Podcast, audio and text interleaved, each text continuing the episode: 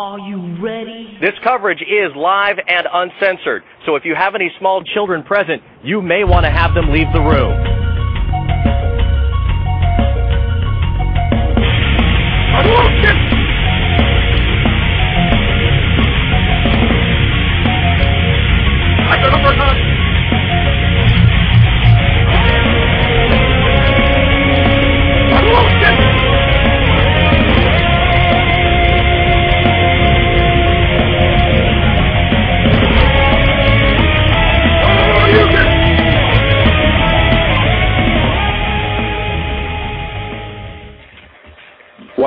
Up. My Take Radio episode 77 for Thursday, February 3rd, 2011. The music you just heard was Street Fighter II, Frets of Fury. The artist for that is Vertex Guy. You can get that and any of the other previously used intro music at ocremix.org. The letter O, the letter C, remix.org. The caller number is 347-324-3541. Again, that caller number is 347 324 3541. All right, let's start off with some housekeeping first, as always. Um, MTR 3.0 is going to be getting some new additions in the coming days. I will be adding a new tab for my own personal blog. Originally, I used to have a personal blog at uh, WordPress.com called Tales from the Brown Side, which was, um, let's just say, just more of my personal musings and a little bit of insight into who I am as an individual as opposed to you know the typical ramblings about games and other stuff that are covered on the show and on the site. Um, I'm actually shifting it over to Tumblr just because Tumblr is so much more accessible um, from mobile devices. There's going to be game stuff. There's going to be personal stuff posted there. Just different little things being posted that would just add an extra dimension to mytakeradio.com. So that should be live on the site in a few days. I mean, right now it's it's on Tumblr already with some posts, but I will be integrating it into the site uh, probably by Saturday. In addition to that, of course, the forums always active. Head there when you get a chance. If you haven't, mytakeradio.com slash forums. Um, we are about 36 or 37 members in. Lots of great conversation covering most of the stuff that's covered on the show, plus a couple of extra things, uh, TV, comics, toys, you name it, it's covered in the forums, plus a few other um, additions that will be done in the next few days that will help make the forum even more exciting for you guys. Also, there is a chat that you can access on the forum without needing to be a member. Just uh, click the forum button and you will see a chat there that also syncs with the chat bar that is on mytakeradio.com, the Wibiya bar. Um, you can click that chat button as well, and it automatically syncs with the chat button in the forum, and it'll allow you guys to chat live with me or Slick or any of the other MTR staff or even amongst yourselves. For those of you that love the warm embrace of Facebook and just never leave, we also added chat functionality to our Facebook fan page. If you get a moment, you can actually click the tab above the status bar and you will see that it has chat and you can log in and also chat directly from the fan page without having to leave Facebook. So definitely um, a couple of enhancements being done across the board. Of course, there's been uh, some new posts from our content partners this week in wrestling. Uh, he gave a breakdown for the Royal Rumble as well as posts from MMA Valor, so definitely check those out. Um, if you're getting our shows from iTunes, please take a few minutes and go to the review link and provide a review for the show. Just let people know what you like, what you dislike. Help us move up the rankings just so that we can get some more exposure. If you have an iPhone or an iPad, you can download the My Take Radio app. It's $1.99 and you can have the show with you at all times. Not only that, but it will also be giving you access to exclusive content.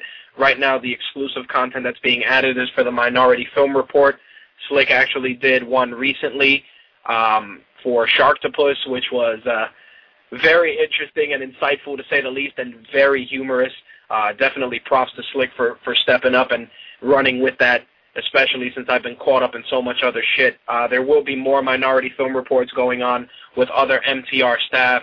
Um, in addition, he will be doing a minority film report for Mega Shark versus Giant Croc or Crocozilla or whatever the fuck. Typical sci-fi rubbish. Uh, so you can definitely expect to hear a lot of Slick's musings for that.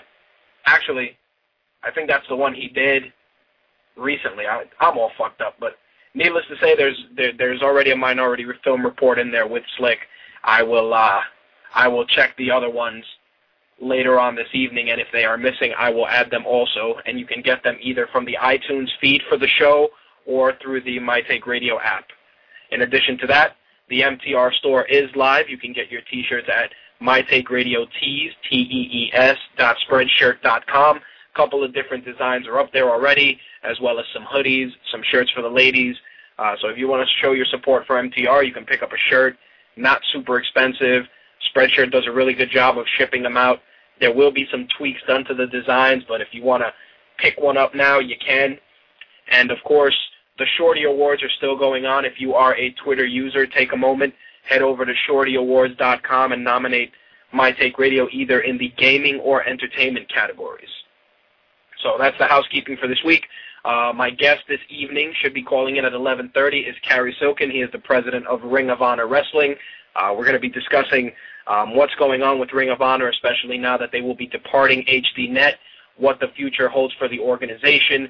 Um, I'm definitely going to ask him about some of the things and some of the strengths that the organization has that set them apart from the major players in TNA and WWE. I also want to talk about uh, the talent exchanges with TNA and some of the stuff that's going on with that, and if we're going to be seeing more of that in the future. So it's going to definitely be a an interesting conversation. So if you are tuning in to catch that, you'll be able to listen at 11:30 when he calls in. Um, tonight's topics we're going to be discussing Strike Force, their event. I want to talk a little bit about the Royal Rumble, time permitting, uh, WWE Raw, uh, ton of wrestling news, especially coming out of the Royal Rumble, and last but not least, I, a, a shitload of movie and TV news. There's definitely a couple of what the fuck movie news, and there's even some what the fuck TV news this week because there are some some doozies this week that I'm sure are going to raise an eyebrow or two. Um, I want to discuss Henry Cavill's casting for Superman, also the potential leads for Lois Lane, um, a little bit of Batman movie news, and just a couple of TV shows that are definitely going to get people's attentions. But with that said, first things first, let's get into some MMA because there is a lot to discuss.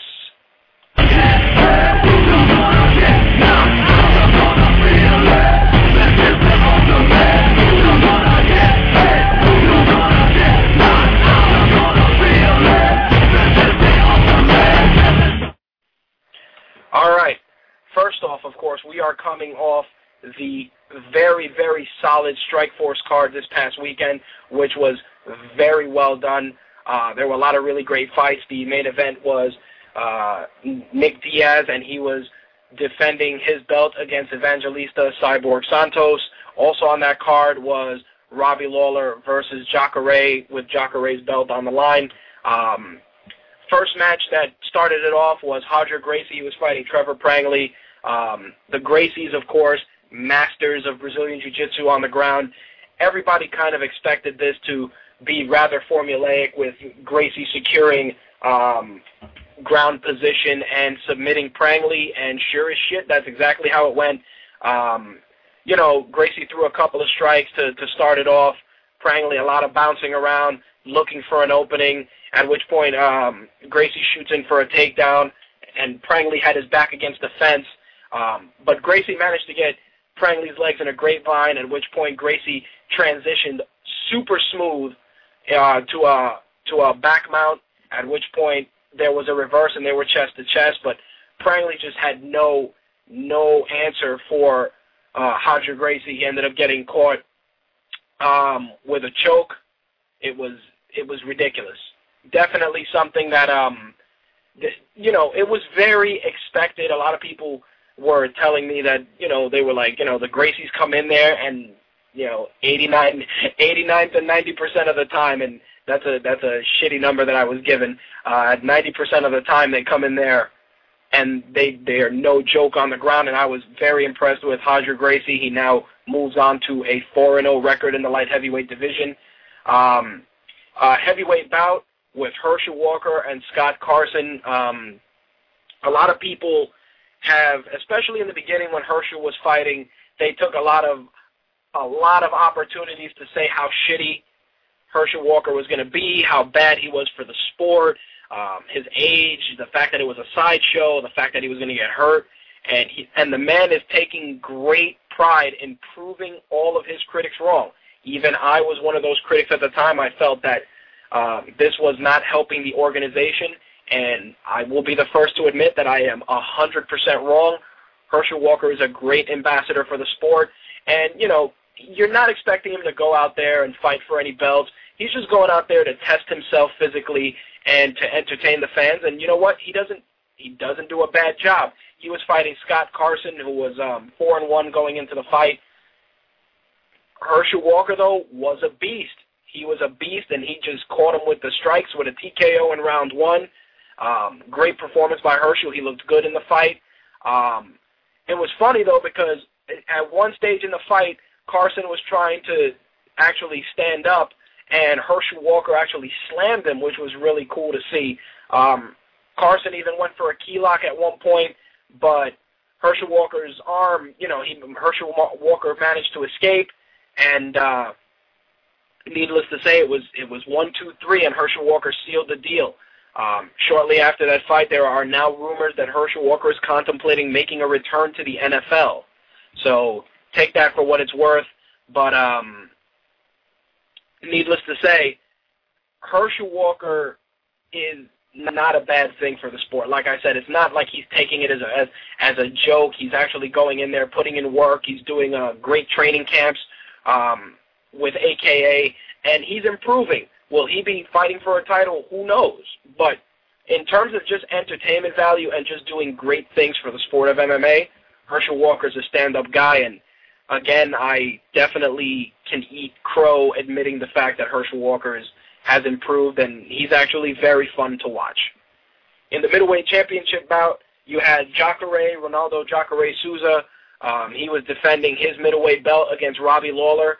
Definitely a, uh, a great fight. Lawler definitely came out strong in the first round, but Souza, Souza definitely in the second came in. Uh, he was, I think there was just a feeling out process. Uh, Jacare went for a couple of submissions in the second round. He actually ended up catching Robbie Lawler in the armbar. It was it was ridiculous, it, you know, just to see Robbie Lawler get caught like that. And the loss doesn't hurt Lawler only because you know he fought a guy who's ridiculous on the ground. Um, just a fantastic fight. I was very impressed. Robbie Lawler, like I said, I, I really enjoy watching him fight. You can always expect fireworks when he's in there. He's always going head hunting to take people out. And, um, you know, it also showed a diversified offense from Robbie Lawler in this fight. So we definitely haven't seen the last of him uh, competing for a middleweight championship opportunity. And like I said, I was very impressed, even more so than I have been with Jacare. And of course, the main event, the welterweight match between Nick Diaz and Cyborg Santos was um, pretty much what you expected. Nick Diaz used his striking uh, to keep Cyborg away because you know Cyborg definitely was was going in there to take him out. Um, he caught Diaz a couple of times. A lot of people thinking that that Diaz was in trouble. Um, in round two, though, it was it was a whole other ball game with uh, Diaz coming in, putting in some work, um, especially just because he he did not like Nick Diaz did not like the strikes that Cyborg was throwing at him. Uh, a lot of sweet combos from Diaz in that fight. Uh, Cyborg attempted a tight clinch, at which point um, and, and manages to get a knee, uh, but Diaz gets out of the way, and Cyborg goes to take Nick Diaz down, which uh, you really shouldn't have done. At which point Diaz, of course, secured the armbar and the victory. Definitely a, a short night of fights from Strikeforce, but definitely a quality night of fights. I was very impressed. Um, the next event for Strikeforce is going to be the Heavyweight Grand Prix and that's going to start February 12th. Um, that's going to be here in Jersey. And also, there will actually be a live uh, workout on, uh, at the um, Roseland Ballroom Tuesday, the 8th. So all the participants from the Grand Prix are going to be there. Fedor, Alistair Overeem, Arlovsky, Kharitonov. Um, I'm going to see if I can swing through and establish a little My Take radio presence. We'll see how uh, the week pans out and I'll see if I can get some coverage of the event and uh, take some photos and some stuff for the site and for the Tumblr blog as well. So keep an eye out for that. But overall, great night of fights from Strikeforce. Uh, moving into the MMA news, uh, first off, HDNet uh, announced recently that they will be having the preliminary fights for the Strikeforce Heavyweight Grand Prix on February 12th. Um, the main event for that part of the Grand Prix is going to be Fedor uh, versus Bigfoot Silva on Showtime. The event is set to air at 9 o'clock, and the prelims, like I said, will be on HDNet. In some other Strikeforce news, uh, Strikeforce started to already set up their card for March 5th, the main event being Feijao versus Dan Henderson for the light heavyweight belt. Also on that card, Marloes Coenen and Miesha Tate are going to meet for the women's welterweight title. Uh, announced earlier today was Tim Kennedy versus Melvin Manhoef, which is going to be ridiculous. Uh, Melvin Manhoef is a beast, and you know he got caught out there in his last fight, but don't sleep. He will break a dude in half. Um, also rounding out the main card is going to be Billy Evangelista versus Jorge Masvidal. On the preliminary cards, everybody's saying that you're going to be seeing Luke Rockhold on that card. He was originally supposed to be fighting uh, Melvin Manhoef, from what I've been hearing. Um, I think my, I think I got that shit wrong. Uh, so you know what? Scratch that. Luke Rockhold is going to be fighting on the prelims, as is uh, George Gurgel and Roger Bowling. Their their opponents have not been announced as of yet, but they will be on that card. Moving on, the UFC in some UFC news, they started to uh, finalize their UFC event on Versus. UFC on Versus 3 is going to be taking place March 3rd. Of course, you're getting to see that two days before the Strikeforce event. Coincidence? I think not. And um, needless to say, if you're in Louisville, Kentucky, you can check that out. The main event on that card is Martin Kampmann and Diego Sanchez. Uh, you got CB Dollaway and Mark Munoz, Rafael Natal and Alessio Sakara, Brian Bowles and Damacio Page is going to be a fantastic fight to round that out for sure. Um, on the prelims, you got Cyrille Diabate on that card, Joe Stevenson's on that card, Cub Swanson, Takeya Mizugaki, um, Dave Branch, and Rousimar Palhares are also going to be some of the fighters on the prelims. So keep an eye out for that on versus March 3rd. Um, a week, last week I had discussed Kimbo Slice uh, going into pro wrestling. Well, no sooner did I announce that, that Kimbo Slice has pulled out of his pro wrestling debut due to an injury suffered in practice. Uh, Kimbo Slice was set to debut February 5th in Fukuoka, Japan, but guess not. And of course, UFC 126 is this weekend with uh, Anderson Silva and Vitor Belfort for the middleweight title. You got Forrest Griffin and Rich Franklin on there, Jake Ellenberger and Carlos Eduardo Rocha, Ryan Bader and Jon Jones, and Antonio Banuelos versus Miguel Torres on the main card for the pay-per-view. On the prelims, you got Paul Kelly and Donald Cerrone and Chad Mendes and Michihiro Omigawa on Spike TV.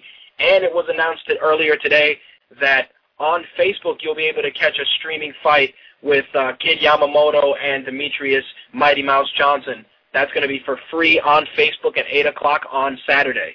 Definitely a great fight. A lot of people felt that the Kid Yamamoto uh, Mighty Mouse fight should have been televised. I was one of them, and now I will get the opportunity to see that fight on Facebook. Also on the prelims that are non-televised, Gabe Ruediger is going to be fighting Paul Taylor. Kyle Kingsbury is going to be fighting Ricardo Romero, and Mike Pierce is going to be fighting Kenny Robertson. So definitely a great night of fights this Saturday. Um, I actually did some fight picks for this this card on MMA Gospel last night, so definitely if you get a chance, head over to blogtalkradio.com, MMA Gospel, and check out the last episode as I was part of a fight panel discussing the UFC 126 card. MMA Gospel broadcasts every Wednesday at 8.30. Uh, this Wednesday they actually had to come on a little later due to Gary's uh, scheduling issues, but nonetheless, we managed to bang out a complete breakdown of the card from prelims all the way to the main card, so check that out for sure. I got to do some local news. Um, very sad to hear that uh, Andrew Cuomo has decided to not uh, take steps to legalize mixed martial arts in the 2011-2012 budget. Um, definitely very bummed out to not see that happening, considering that he has gone on record as saying that he will need to do uh, cuts in schools, Medicaid, Medicare, various city services to help close the budget deficit. And um, the UFC went on record as saying that their events, at least two events, would generate $23 million in revenue for the state. it boggles my mind to no end that the state of New York would not take this free money. I don't understand. You get two events, and it's $23 million. We are in a budget crisis. You're contemplating cutting schools, your uh, benefits for schools, uh, state benefits, layoffs. You have an opportunity to bring $23 million with two events and also have jobs for the state of New York, yet nothing. Not only that, but we're only talking about $23 million in revenue from the UFC. What about organizations like Strikeforce, Bellator, um, you know, other smaller promotions that can bring in revenue for New York State.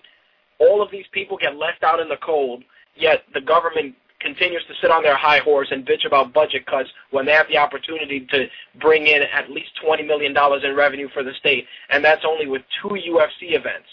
That's not even counting other promotions, like I said, like Strikeforce and Bellator. It's really fucking stupid, and it sucks. And, you know, I'm not even saying it just as a fan, but I'm also saying it as just a, a constituent and somebody that pays taxes. And the fact that, you know, we have to get hit in our pockets because the, the government doesn't want to take action in getting something that generates them money is fucking stupid. But it is what it is, folks. What can you do? Last bit of uh, MMA news to close things out. Uh, UFC 130 is coming together. That's going to be May 28th at MGM Grand. And needless to say, really kick-ass night of fights right there as well. You got the rematch with Frankie Edgar and Gray Maynard for the lightweight title. You got Rampage fighting Thiago Silva. Wanderlei Silva makes his return to the octagon against Brian Stann. I'm excited for that fight.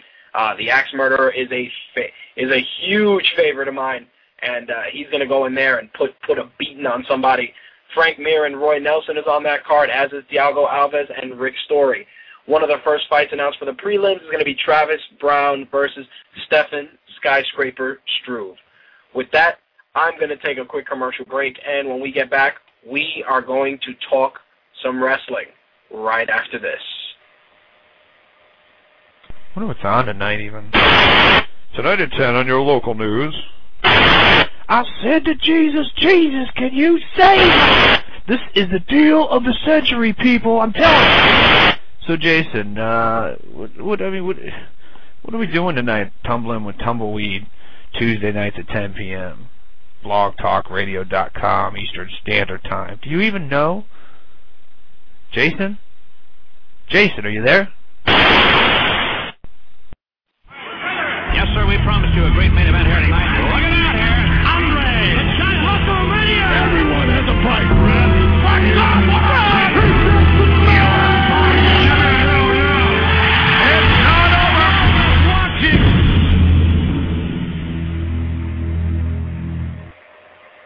All right, let's talk some wrestling, folks. First off, the Royal Rumble pay-per-view that happened this past Sunday. Um, a couple of things happened. I'm just going to recap a few of them very quickly. First off, the Edge versus Dolph Ziggler world title match. Anybody who thought Dolph Ziggler was winning that belt was high off their ass because it was not happening. Edge, of course, ended up retaining, uh, definitely with a, uh, uh, a shout out to, to Christian with winning with the kill switch. Uh, the spear also got used, so Edge did retain the belt. Very great match, definitely a, a good performance from Dolph Ziggler.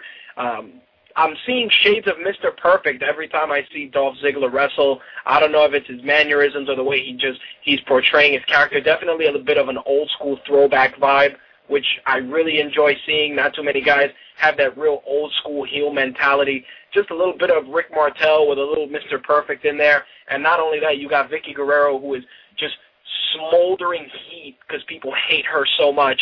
Um, definitely helps Dolph Ziggler get over with the fans um, as a villain. So, uh, a coming out party for Dolph Ziggler in this match. I was really impressed and really great chemistry with Edge, and of course, the Vickie Guerrero factor helps that along. The WWE title match with The Miz and Alex Riley against Randy Orton. Uh, pretty much what you'd expect. The Miz did not lose. On the contrary, there was interference from CM Punk. Uh, he ended up catching Orton with the go- with the GTS. At which point the Miz ended up covering one, two, three, boom.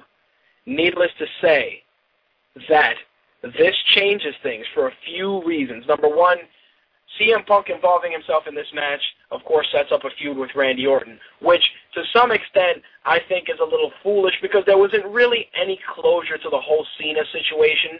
It was almost like Cena got in there and he feud, he had a TV match with Punk, and then it just kind of got swept under the rug. I expected that to be dragged out a little bit more.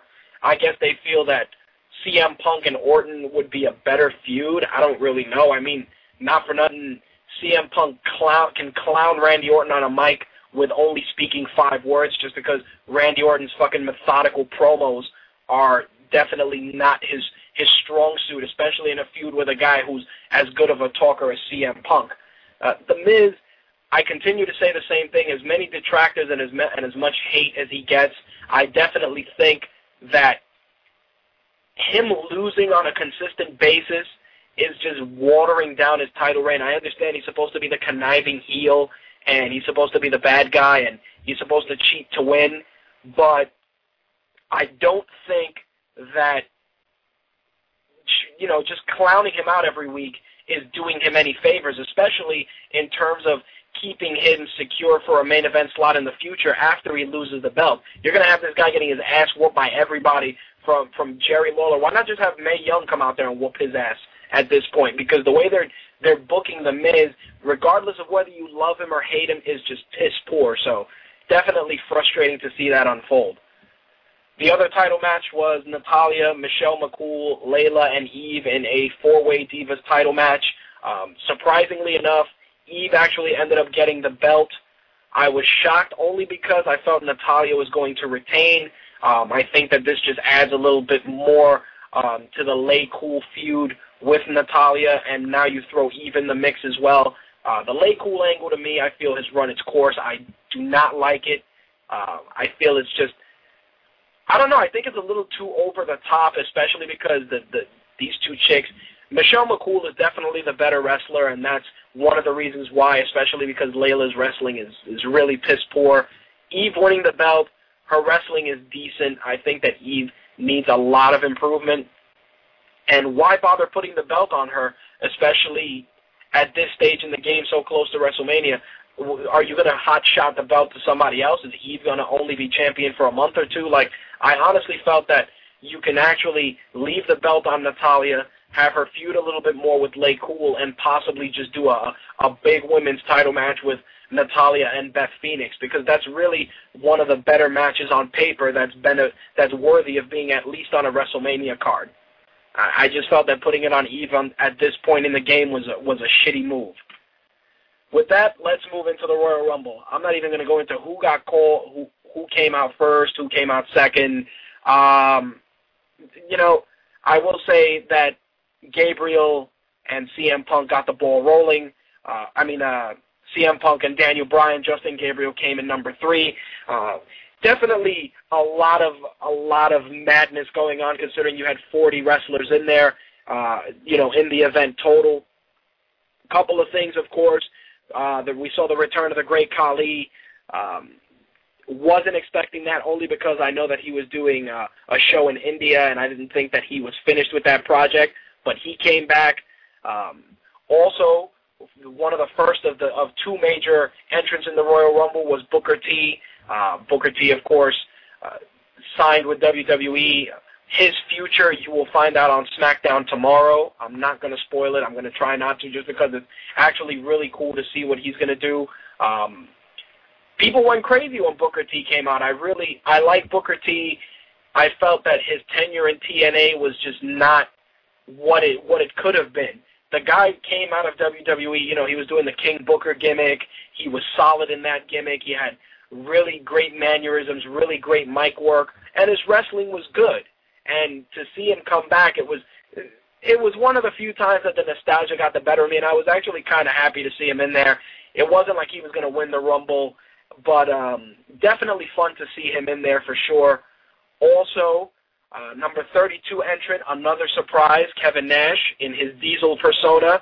He came in there and he was putting in some work. Uh, Kevin Nash being involved, he's actually gone on record, which I'll read later on in, in the in the broadcast about why he did what he did, how he he wants to finish out his career in the WWE. And, you know, I admire that.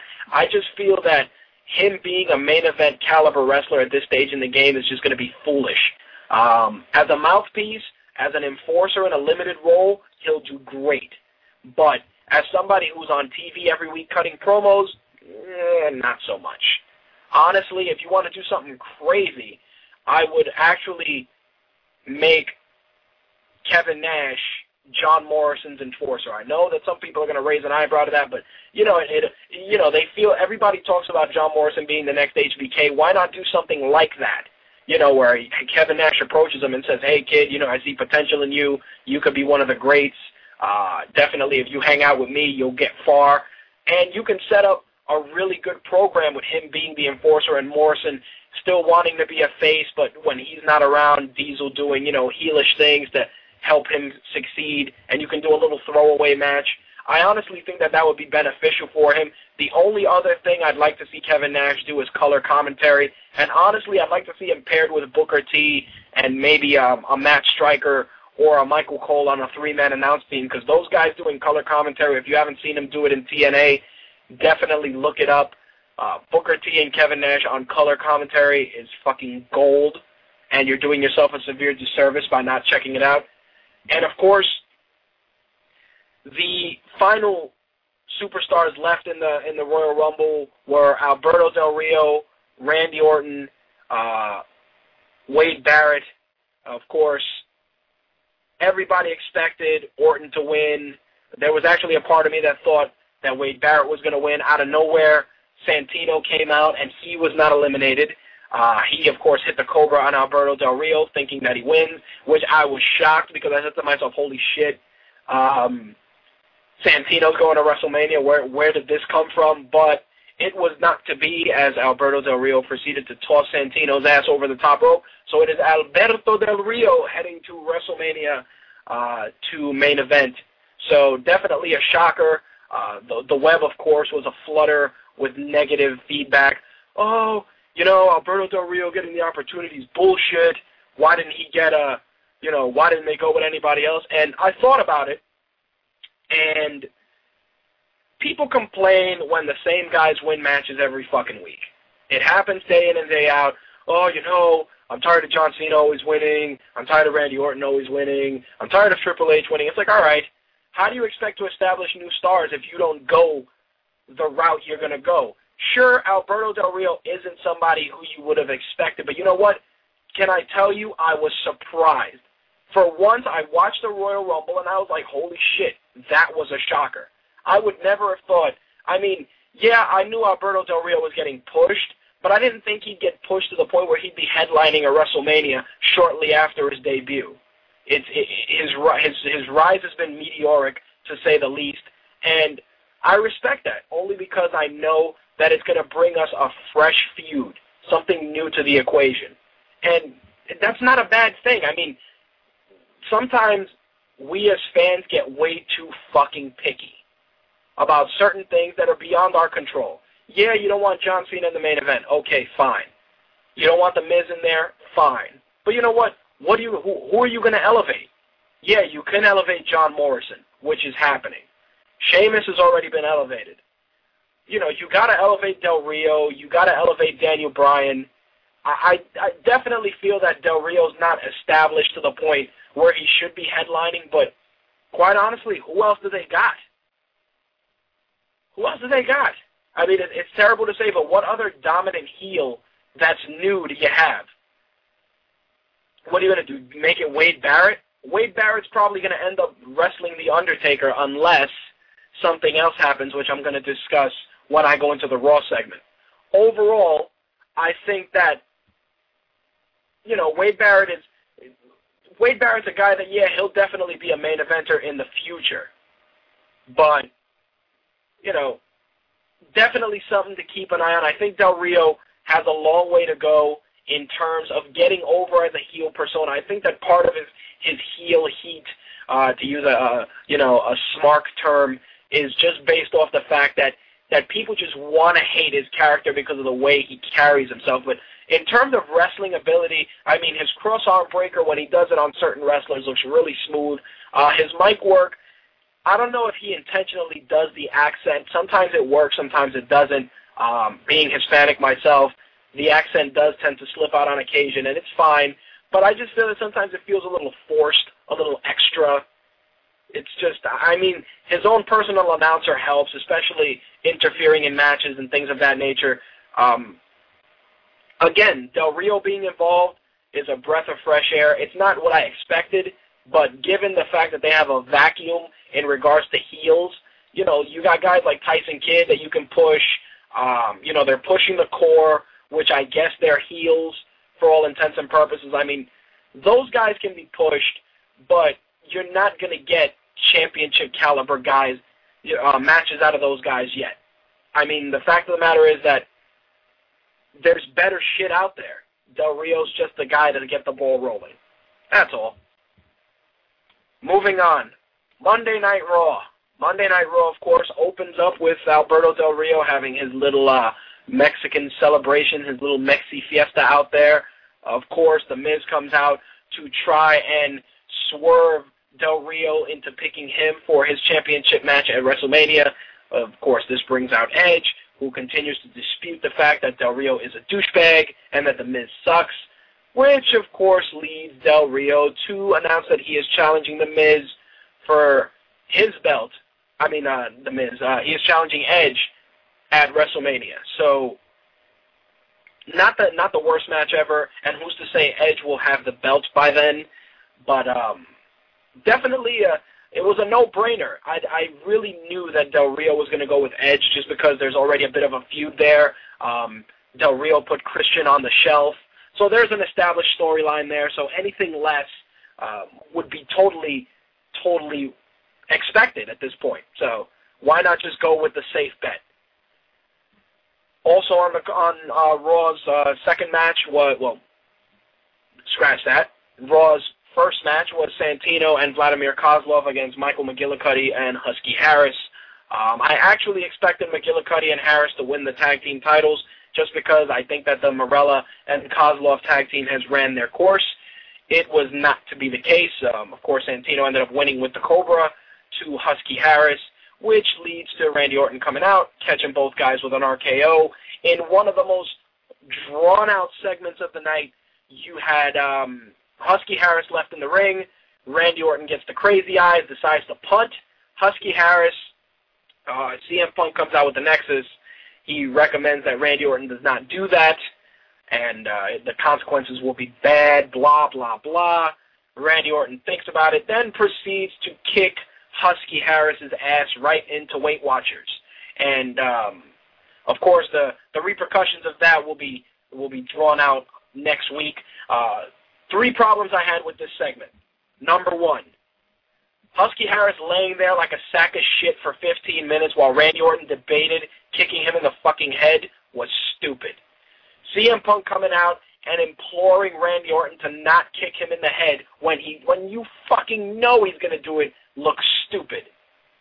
And number three, just I felt that the selling of Husky Harris was really was really shitty. He took the kick well, but just the selling, it was just eh, it left a lot to be desired. Of course, this injury angle is being done. A lot of people are saying because Husky Harris needs to improve in the ring. Some people are saying that it's because he's too fucking fat. And you know what? I honestly feel that's it. If you are wrestling and you have a gut over over your tights, where you basically look like a bag of flour with legs, it's not working. It, it was um, it definitely wasn't something uh, that I that I wasn't expecting because I've seen, especially on Twitter, a lot of people are like, "Hey, you know, uh, why does why doesn't Husky Harris just keep a shirt on?" And you know, a lot of negative uh, commentary towards his his his physique. And you know what? You're you're on TV each week. You got to make sure you get smaller, not bigger. I've noticed this especially with guys like Wade Barrett, uh, Justin Gabriel, David Otunga. These guys, they came in as the Nexus. You can tell they were still a little rough around the edges, but then as the weeks progressed, there was a, a metamorphosis of sorts. If you look at Wade Barrett now, Wade Barrett's a little bit more cut. Uh, he actually tans now, so he doesn't look like fucking Casper when he's out there. Um, you know, Justin Gabriel, he has like 17 different hairstyles. He fucking has a beard. He doesn't have a beard. But again, in terms of looking physically ready, like WWE superstars that are on TV every week, you did, you gradually did see the evolution of all of these guys, with the exception of Husky Harris. Husky Harris, for some reason, looked skinnier on NXT and then looked like a complete bag of shit uh, on Raw. I don't know what happened. I don't know if it was too much time at the catering table. I, I have no idea. But it's not taking anything away from his ability because he's a, he's a pretty good wrestler. I just feel that the look he has going on right now is definitely not the move. Um, next match was Tyson Kidd and Daniel Bryan. I would almost call it a squash, which sucks, just because Tyson Kidd has a ton of potential and the feud with Daniel Bryan is not bad. But it just felt like this was just a setup for the Bellas to continue to feud with Gail Kim and Daniel Bryan to some degree, and it's, it was just a stupid thing to do, especially with two guys that are so talented. Tyson Kidd is no slouch.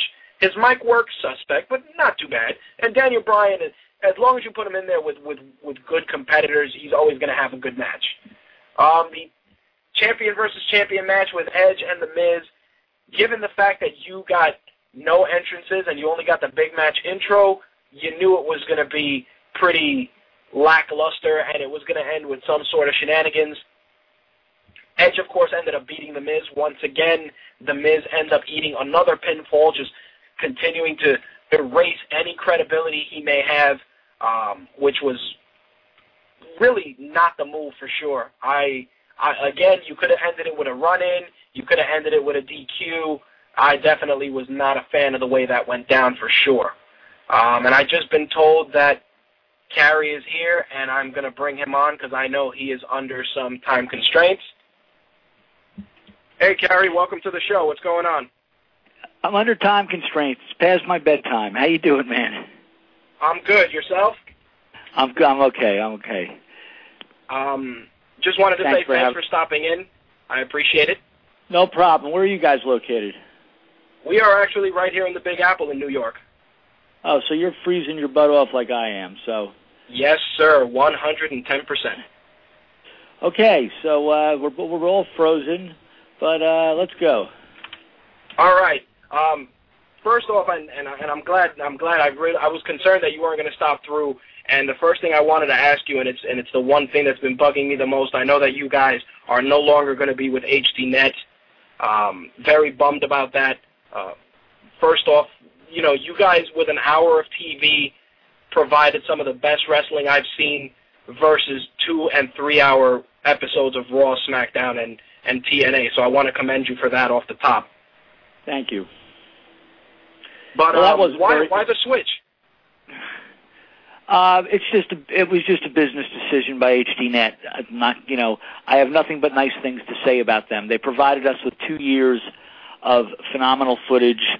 Uh, they were great partners to get our feet wet in the TV world, and um, I'm very grateful for our involvement with them. And we're actually not done with them. They're talking about a live special uh, sometime in the summer, so hopefully that'll happen. And if it doesn't happen, I'm still very grateful for you know them supporting us and putting us on TV. So now it's our job to uh, take it to the next level and get get our get a weekly show on another station with uh, hopefully some more exposure and uh, keep Ring of Honor on television. And uh, we're working on that. Have you guys um, met with any potential suitors? I'm sure you're you're not going to be able to tell us who, but uh, have any I can't have any tell you, networks but- approached you? I can't tell you, but uh, we're uh, we're uh, we're moving. Good. I'm I'm I'm glad to hear. One one thing I you know, and and I've mentioned this especially on the air and in articles that I've written. You guys uh, put out a lot of great quality matches with with not too much deep deep super convoluted storylines. Is that is that something that you felt was was needed just to keep you guys apart from everybody else and set you guys apart, or is that That's something always- that you just enjoy? Well, that's always been the ethic in Ring of Honor, is to provide, you know, the best possible pro wrestling. You know, not to bore the pants off the people with long, drawn out, ridiculous storylines. We, you know, the people that r- run Ring of Honor and have been behind the scenes at Ring of Honor and the talent over the years all had that in mind. And uh, we're not trying to be another WWE or TNA. We're trying to be, you know, the best athletic, hard-hitting wrestling, and uh, I think we've been successful at that. And uh, that's, you know, it's it, it's just, you know, we that's what we do.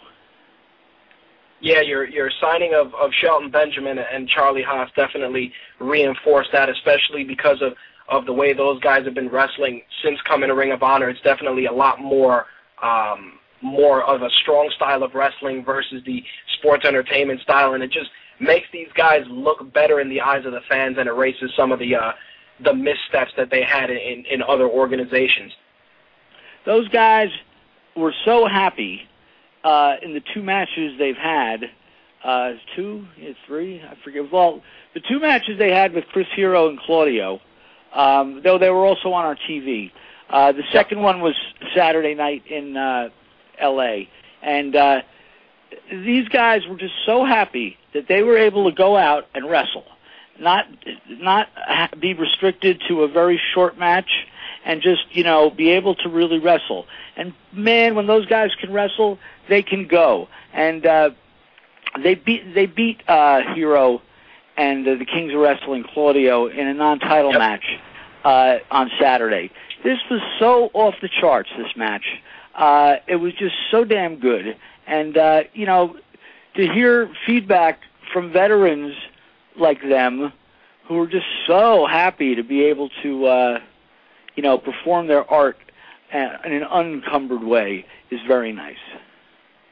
Well, the best part of that, and, and one of the things I enjoyed was the fact that there was no, there, there were no angles, there was no hype. It was the fact that you know you had the world's greatest tag team and the Kings of Wrestling saying that both of them were equally as good, and both teams had issue with the other team saying that they were better. So you know it was it was simple to the point, and it and it's been quality through and through. You know, and uh, they will be with us again when we come to Dayton, Ohio, uh, on February 25th. You know, and that's going to be killer because it's it's uh, the world's greatest tag team uh, teaming up with Davey Richards in a six man against the Kings Oh, and Roderick nice. Strong. So Oh, that's going to be a great match. that's going to be great. And the very next night, uh, the ninth That's the anniversary, anniversary show. They're going to be uh, wrestling against the All Night Express in Chicago. And uh, we have them booked on some other dates coming up. So we're really happy to have them uh, with us. And you know that's not Well- you know, and and we- we have a, a fantastic tag team division. You know, between the American Wolves and the All Night Express, Claudio and Hero, uh, the Briscoes. Uh, this is you know, pound for pound, the best tag teams around, and uh, it's very exciting. So it's going to be a hell of a year in Ring of Honor. Oh yeah, I was excited to hear that the Briscoes got re-signed, and I'm hoping uh, to be able to check you guys out when you guys come over back to New York to the Manhattan Center March 19th. So uh, Yeah, I'm definitely stoked for that. We're going to have some uh, very big announcements for that show coming up in the next few weeks. Oh, nice! You guys definitely have an open door if you guys want to want to stop through and promote that. Okay, cool. And um, one one thing I did want to ask you though, in, in terms of uh, you, you know the the Kevin Steen and El Generico angle, uh, one of the one of the best angles I've seen, especially because it was consistent and dragged out for such a long period of time. Um, when you guys when, when they closed out that match and you guys pretty much got the payoff for that match, were you were you sad to see it end, especially because it's been such great TV and such great uh, pay-per-view quality matches from these guys, especially just elevating that feud to the next level? Yeah, sure. You know, the, it, it was it was done. It was you know, uh, some well-known publication voted it feud of the year. Uh, it was it was done right. I mean, th- this is you know old school uh, wrestling, if you want to use a term, storyline. You know, where things are not rushed, uh, where things you know take time to uh, simmer and to you know come to a head. You know, not where the ch- not where you know you don't know the, who the champions are week to week, uh, which has been going on for a number of years. You know, you got to understand. I come from you know I personally come from an era as well as Jim Cornette, uh, who's you know great to have with us. We come from an era where you know the championship. You know, we're talking about before Jim Cornette was in the business, before I was in the business, as fans, as kids, where the title really meant something and it was important. And uh, as the years have gone on, you know, there's just.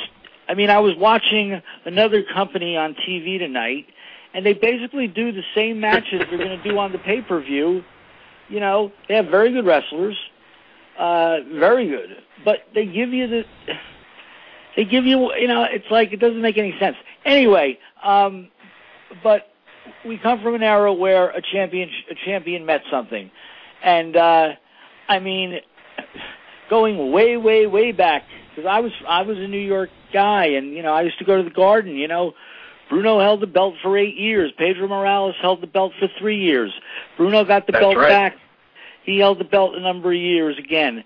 Bob Backlund held the belt for five years. H- Hogan, you know, and uh, that was then, and it, things are different now. But we like things to mean something. So getting back to Steen and Generico, this was perfectly done. This was made it really exciting. I mean, it started at Final Battle a year ago.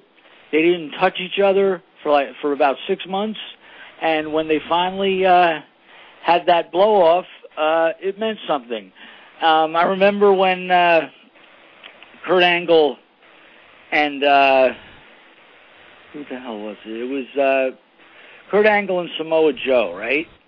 That's right. That was a huge build. And uh, I said to uh, a very knowledgeable man in wrestling, Jesus, they did like three. He, he, they did like three matches so fast. And uh, he said to me, Cary, you remember Ali and Frazier? It took them four years, four years to do three matches. They did three matches in five weeks. Yep. So And- you know, we we try to we try to make things mean something, and uh, it, it and then you know it it it it pays off when you you have some patience. Oh, absolutely. That's one of that's one of the things I enjoyed watching that angle unfold.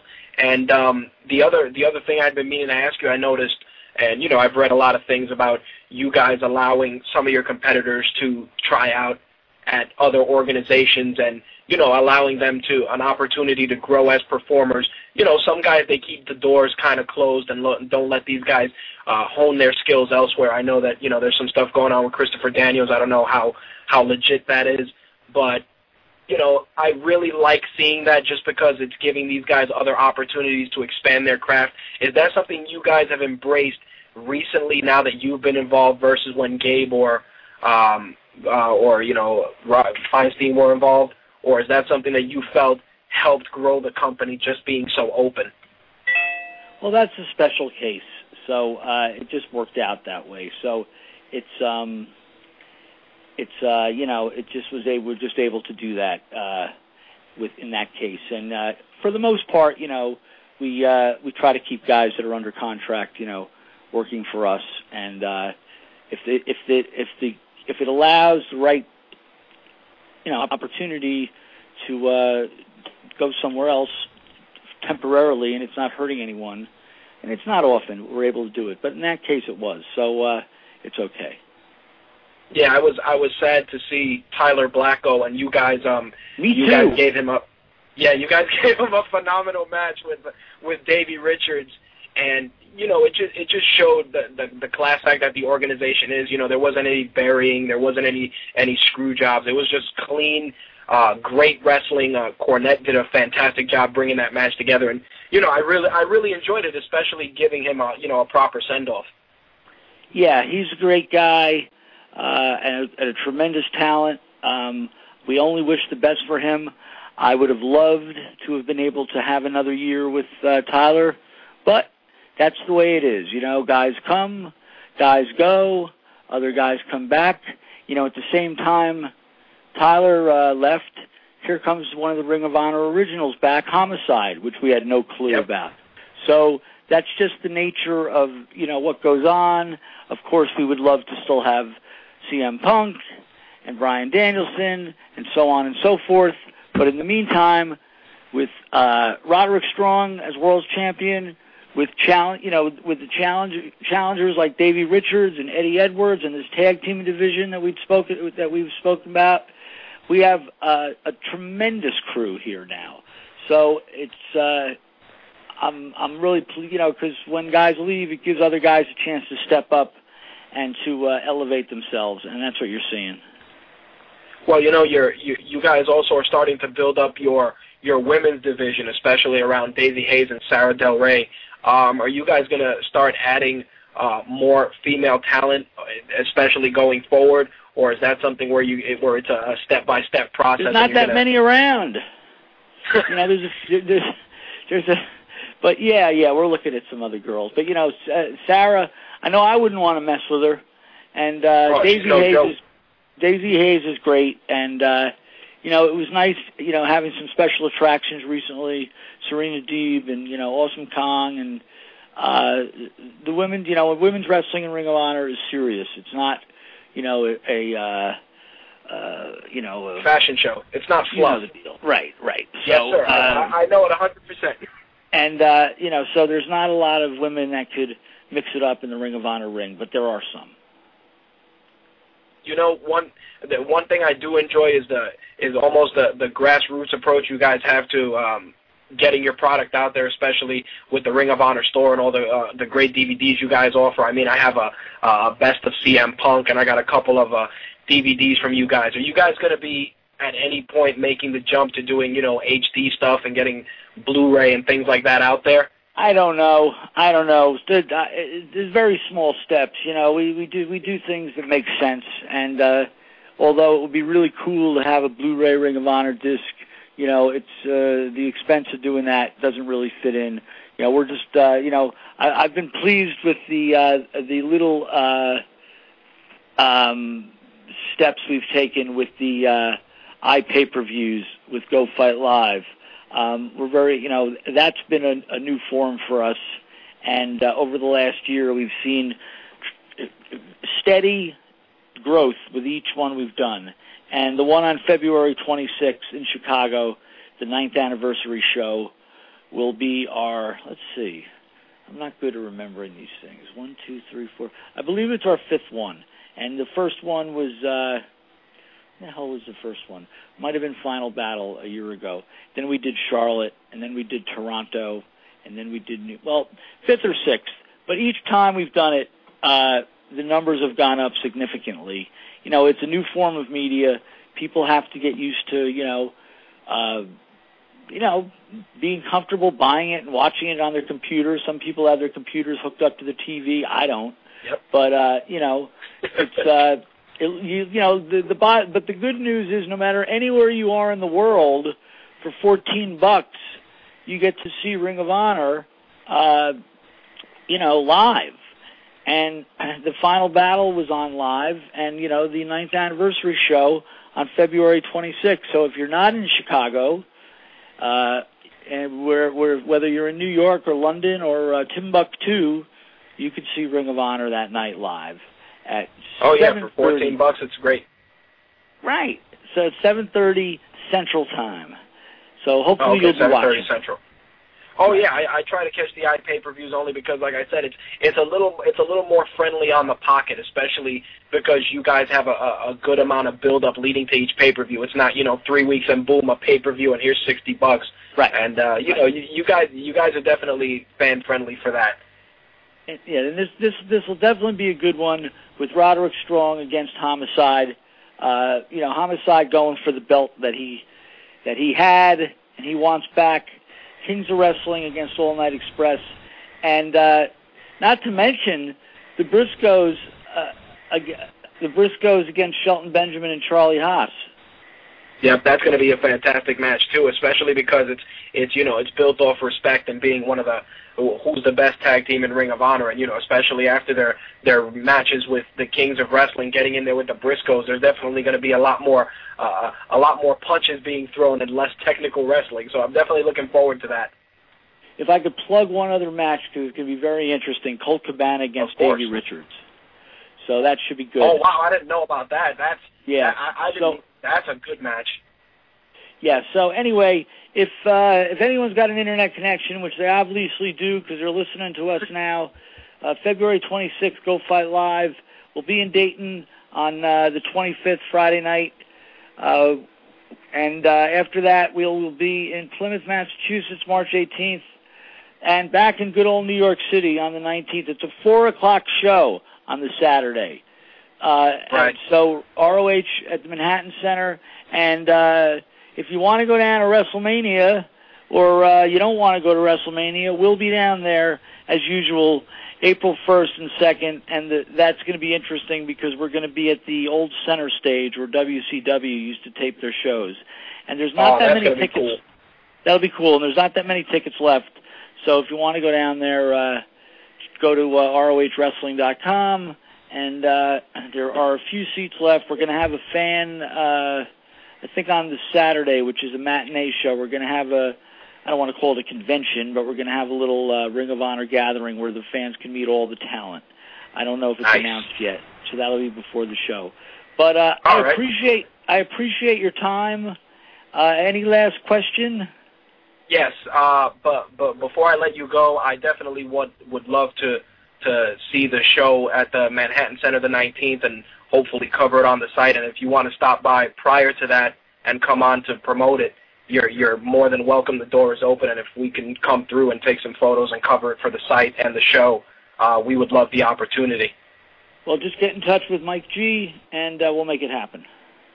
Thanks a lot, Cary. I appreciate All it. right, you have a great night and uh, stay you. warm. Take, take care. Bye bye. All right, buddy. Thanks. All right, that was Cary Silkin, president of Ring of Honor Wrestling. Uh, if you want any further information about some of the cards that Carrie talked about, you can head over to rohwrestling.com. Um, like he said, Dayton, Ohio, world's greatest, February 25th.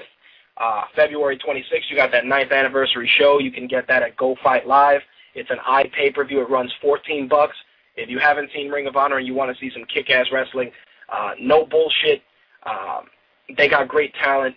Spend the 14 bucks. You, you won't be you won't be angry that you did for sure.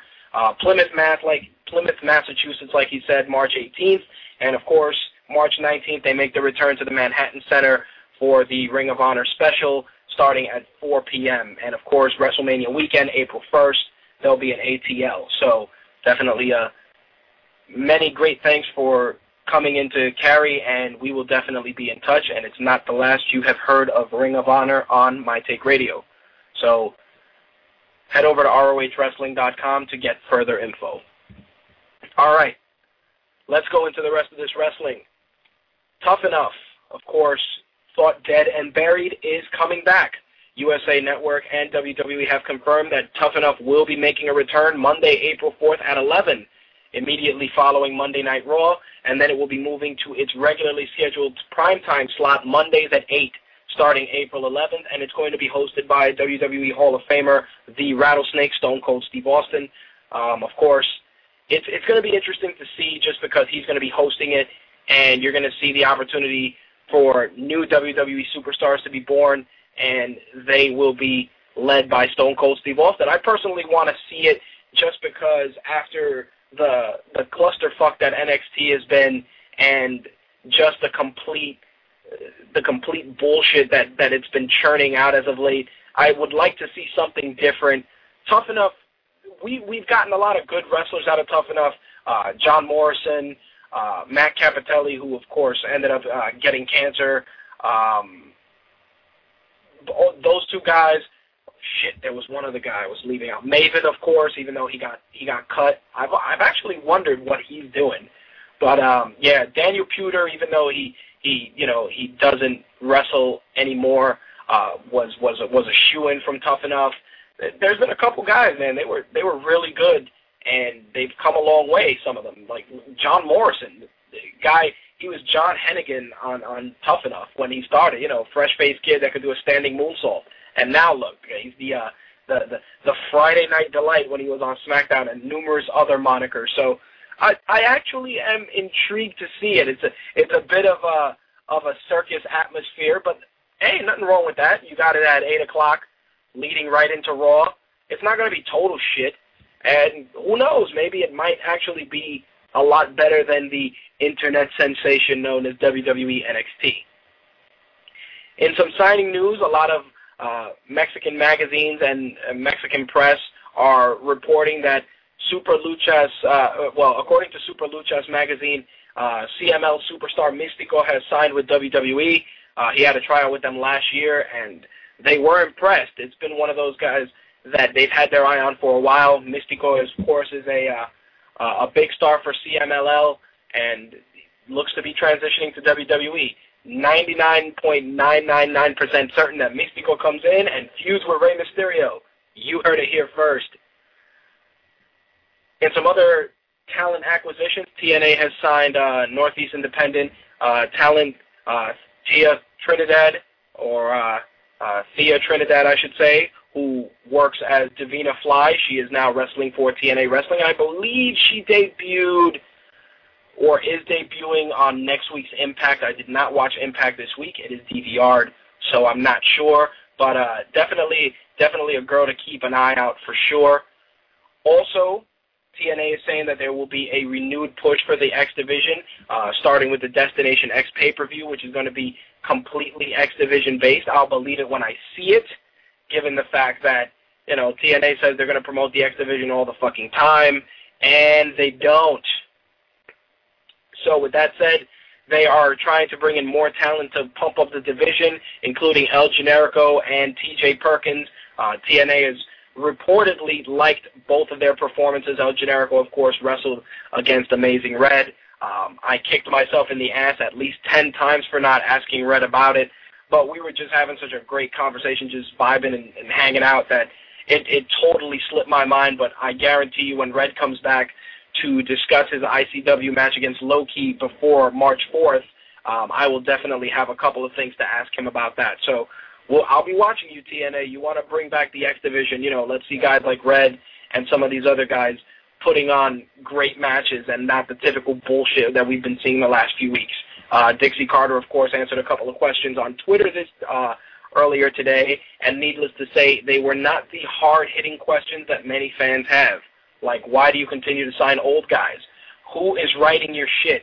Do you guys throw angles on a, on a, on a dartboard and try and figure them out?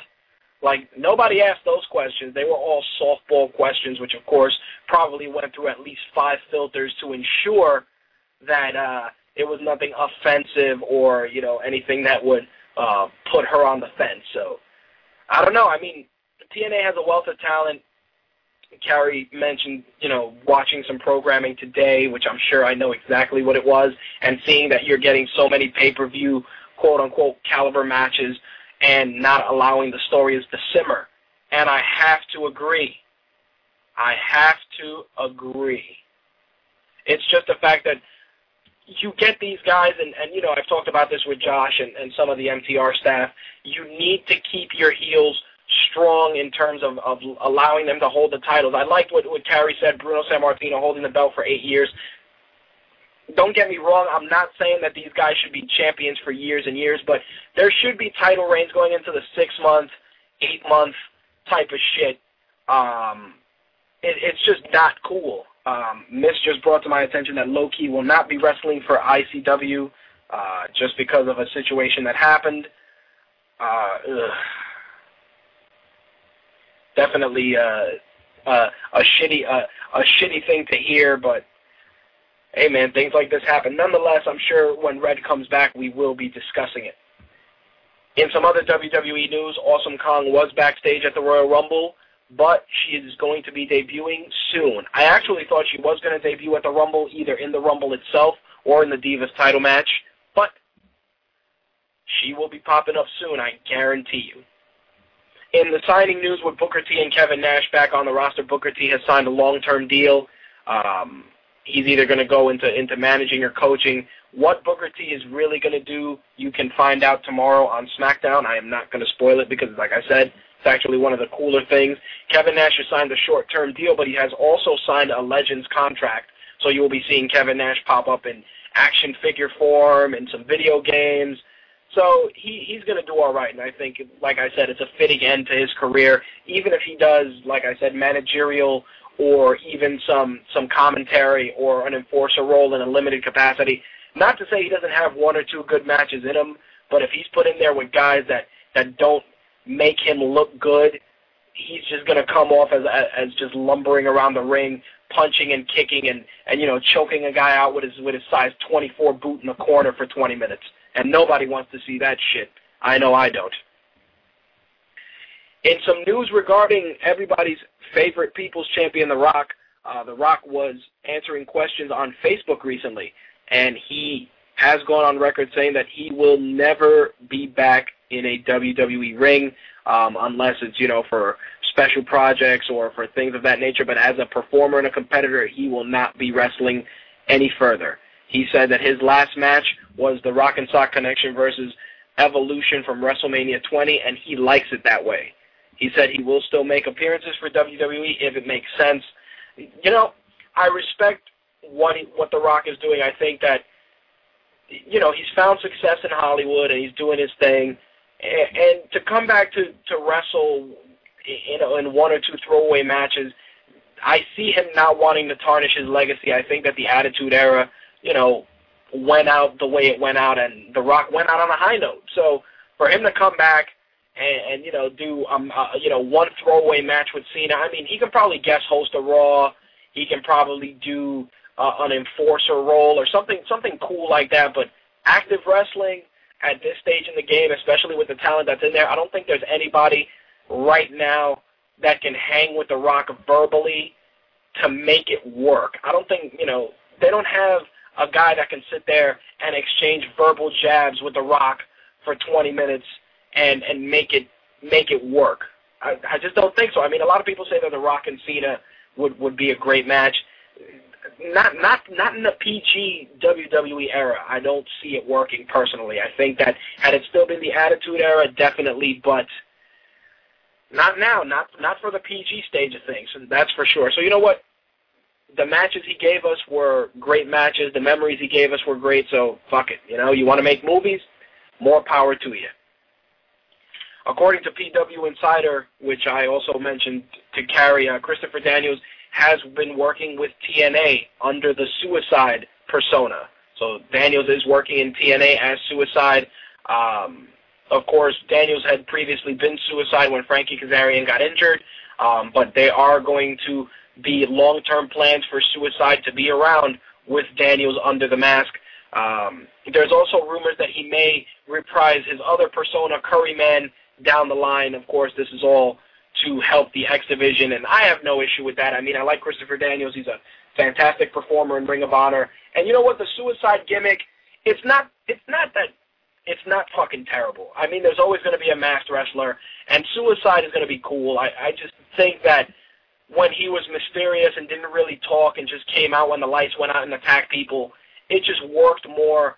Uh, over the course of, of Suicide's tenure in TNA, it felt like it was like an unstoppable dude, and then all of a sudden he just they just dropped the ball and started writing him like shit. Um, I definitely think the Suicide character is great for the X division. It adds it adds a different dynamic, and you know what? If they bring some more Japanese uh, X division superstars in there, I think that Curry Man would be a shoe in to come back as well. So, no harm in that, and for once, something that I have no problem with TNA doing. As I said earlier, Kevin Nash has been very busy on Twitter discussing his recent re-signing with the WWE. Uh, he said some of the following, and I'll just read them to you guys. Um, first off, he said, My wife and I had a long discussion, and I told her about how important it was for me to end my career where it began. I think it took her two seconds to agree. I don't know how many of you have ever seen Vanilla Sky. Don't know if Boston was real or a lucid dream. When they chanted Diesel, it sure was, it sure as hell felt real to me which is true. I think that the reaction he got was fantastic, and it was it was nice. Like I said, it was a real throwback, just in limited doses. That's all. Just don't put that shit on TV every week. And of course, you know the 221 angle that was announced on Raw. Uh, they did a little vignette with uh, 221.11. Somebody's coming. It looked like somebody had a trench coat, black boots on. Many people are speculating that the, it's going to be the return of the Undertaker, but they wouldn't. Honestly, wasting video on that at this stage in the game. Nobody gives a shit. The Undertaker's died, quote unquote, and come back 25,000 times. It, it's not the end all be all, but the big rumor that's been churned out is Sting possibly debuting for WWE, and who knows, maybe fighting the Undertaker at WrestleMania. Given that uh, WrestleMania is in Atlanta, Sting may be scheduled to go into the Hall of Fame. The announcement may happen the 21st, and he may have a little feud with the Undertaker. Fitting way to go out. Um, I definitely think that seeing Sting in a WWE ring again, um, an, uh, an aura of, of surprise is, is, is in order for that. But again, we'll see how it pans out come the 21st. All right, back to the Nash tweets. Um, he said uh, when WCW took over WWE for the short time it did, we did, it's because Ted Turner paid huge money for talent. You and this was directed at Dixie Carter. He said, "You want to put TNA on the map, Miss Carter? Set aside fifty million dollars. Start with Cena and work backwards. Don't walk into a Mercedes showroom and ask what new AMG S63 I can buy for twenty-five thousand dollars."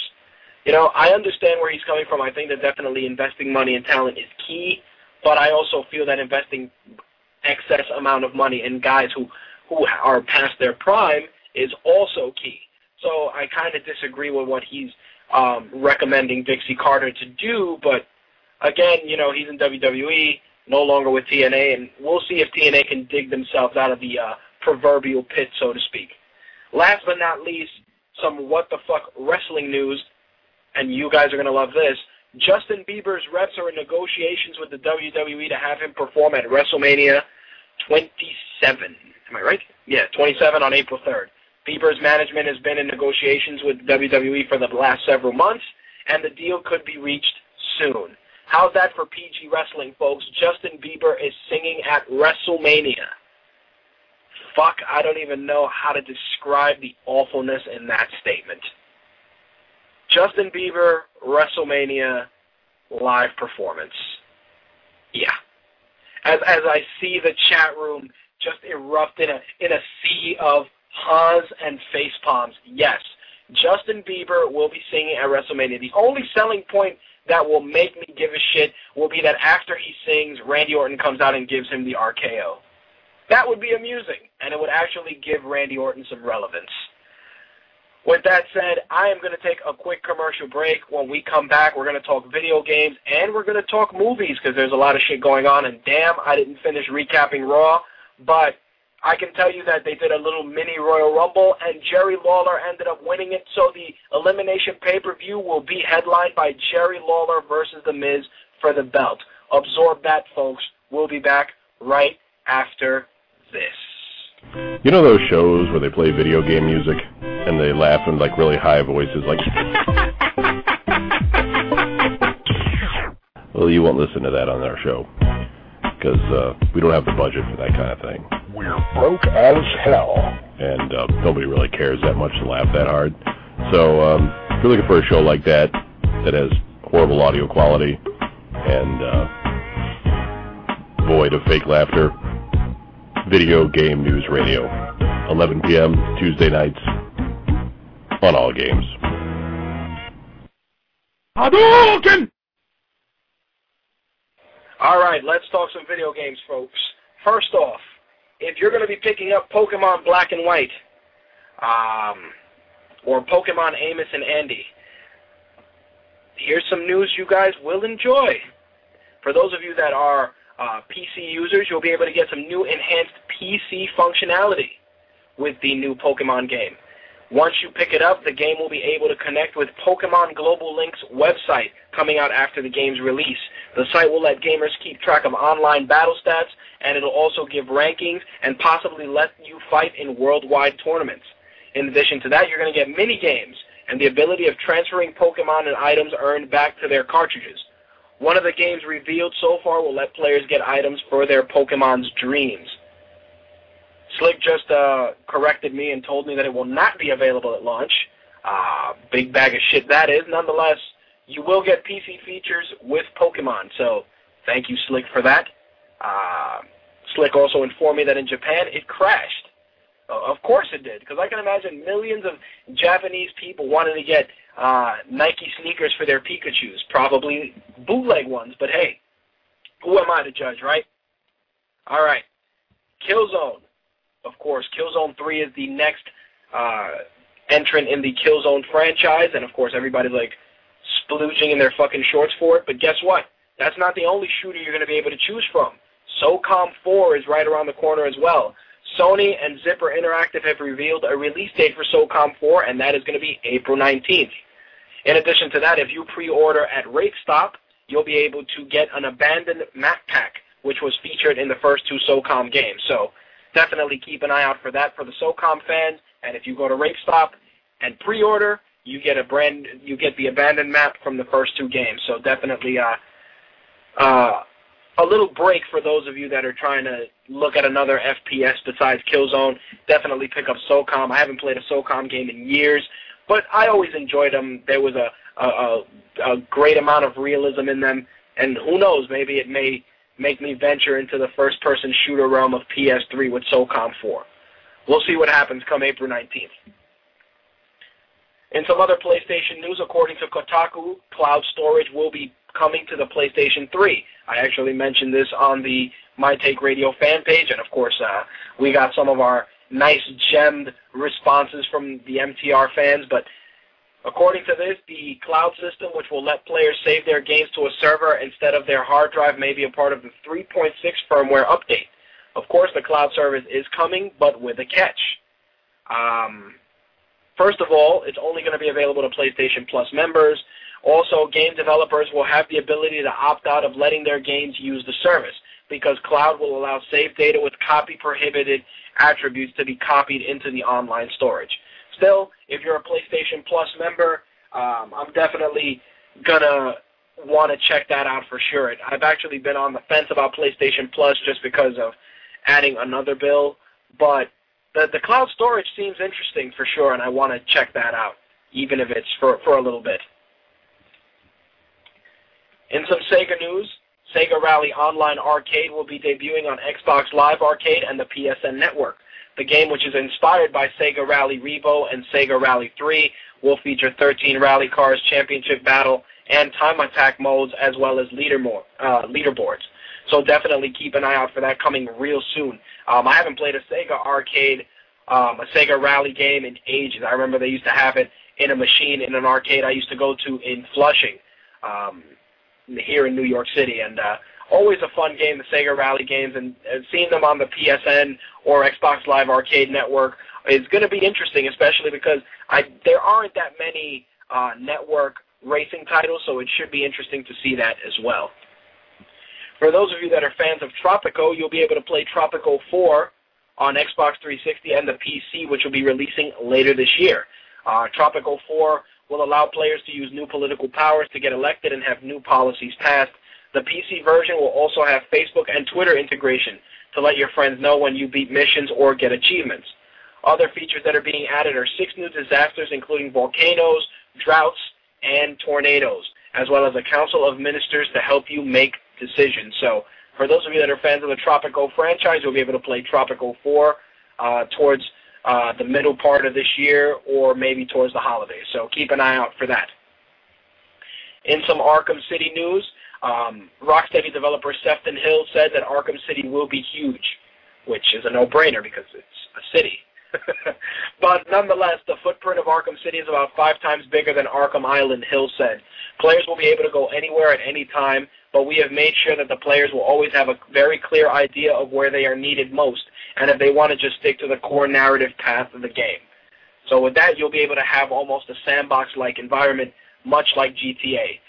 Arkham City can't come soon enough. I really enjoyed Arkham Asylum, and it's going to be interesting uh, engaging in a, a, a larger in, in a larger environment with some of Batman's villains, and also I've been hearing rumors of multiplayer functionality, so that's definitely some incentive for sure. So I am watching these Arkham City news with much interest. I got some news that are coming as a shock to no one. Shigeru Miyamoto has announced that he is working on a Mario game for the 3DS. While talking, on Iwata asks Miyamoto had no reservations about discussing the game. He goes, so in the interest of adopting new technology for the Super Mario Brothers tradition, I am now making a new Super Mario Brothers game for the Nintendo 3DS system. I want to show everyone as soon as possible what the new Super Mario Brothers will be like on the Nintendo 3DS. Of course, the last handheld Mario game was New Super Mario Brothers. Honestly, I either see it being a Mario Galaxy port, which would be a no-brainer with the 3D technology, or I, maybe a brand new Mario game who knows? But I actually think Mario Galaxy in some shape, way, or form would look really good on the 3DS, especially with uh, with the way they got it set up in Mario Galaxy as it is, the the 3D environment is, is a no-brainer. So I will be watching that also with much interest. Um, a bit of news that comes as a blast from the past is Parasite Eve. Um, those of you that are Parasite Eve fans and have a PSP, you'll be able to play a game, a Parasite Eve game called The Third Birthday, which will be coming to the PSP. Square Enix announced via press release that North American gamers can expect the game on March 29th, and you can pick it up for $30. But here's the kicker, and this is one of the things that I love Sony for. Note the sarcasm in that statement, folks. It's going to be 30 bucks, but will only be available on UMD, which means those of you that own the PSP Go paperweight will not be able to play it. How fucked up is that? A game that many people will want to play, but it'll only be on UMD and not on the PSP Go. You know, it, it's it's it's uh, it, it disgusts me to no end how how they can just oh yeah you know we're going to release this game that people are going to want to play but um not on a format that we make people want to buy a handheld for. No just pick it up on the fucking UMD or the useless media disc as I like to call it. Fucking Sony man. They they they never cease to amaze me. Thanks for your input Homer. I appreciate that. Moving on. Tritton recently announced that they are partnering with Microsoft to be the uh, a secondary headset manufacturer for the Xbox 360. It was announced that Microsoft and Mad Catz has teamed up to make licensed wired and wireless headsets for the 360. So the first licensed headsets complete with Tritton and Xbox 360 logos will be available this holiday season. You know, I never got the allure of wearing headsets while gaming. Um, I mean, other than for communication purposes on Xbox Live, I really, I, I'm not a headset gamer. I actually would love to to hear from the listeners regarding that because I know uh, I know a couple of people like to play with the headset. They feel that it's just more immersive. Me personally, I, I like the shit to be loud, uh, and um, that's immersive for me. Just loud ass gunfire and loud ass shit getting blown up. That's that's my version of immersive. Yeah, at 3 a.m. maybe not and I can see the usefulness in in headsets then. But I don't know. It just I on it doesn't bug me. I wanted to tell some people, you know, I wanted to share it with you guys because maybe some of you guys uh, use headsets primarily, but fuck if it doesn't do shit for me. THQ has announced plans to ship Saints Row 3 this fall. The news was confirmed yesterday during the publisher's earnings call. Um, they stated the following: In the fall, we plan to launch the latest installment of our Saints Row franchise, which, v- which we view as a significant growth driver in the fiscal 2012. Um, Volition is setting a new bar for this outstanding franchise, and we look forward to unveiling this game in the near future. Also, they took the opportunity to announce Saints Row Drive-By, that was originally announced for the Nintendo 3DS, will be coming to Xbox Live and will feature unlockable, unlockable, excuse me, for Saints Row three. So uh, definitely keep an eye out for that. For those of you that are fans of the Castle Crashers franchise, you're going to be able to get a brand new knight, but also do something for charity. Uh, you'll be able to know that the new knight will be coming with a lollipop weapon, and that knight is the Pink Knight, and it'll be coming to the PlayStation Network next Tuesday for a dollar ninety for a dollar ninety nine. The Pink Knight pack, which includes four new weapons as well as the knight, will see all proceeds donated to charities devoted to breast cancer research. The Xbox 360 version will also be getting the Pink Knight. When? I don't know. But it's good. It's good to know that you know the 360 is also going to be sharing in that map pack, um, in that add-on for Castle Crashers. So if you want to do something charitable, it's a dollar ninety-nine. Especially if you already play Castle Crashers, throw that ninety that buck ninety-nine out there and uh, devote it, to, uh, donate it to breast cancer research. So. I don't play Castle Crashers, but I may have to toss that 199 in there. Those of you that play Dungeon Siege, Square Enix announced some Dungeon Siege 3 news today. North American gamers can expect to get the opportunity to play this game May 31st. If you pre-order the game and you pre-order it from RateStop, you'll be able to get the Burning Band of Scorch Ring that adds fire damage and the Talisman of the Grand Mage necklace that reduces damage and gives special attacks. If you're getting it from Walmart, you'll get a mini Dark Horse comic and mini Prima strategy guide. Best Buy buyers are going to be able to get the Sacred Heart of Legion, uh, which is an amulet that increases health. And Amazon buyers are going to get the Bite of Arakun Ring, which adds poison to an attack.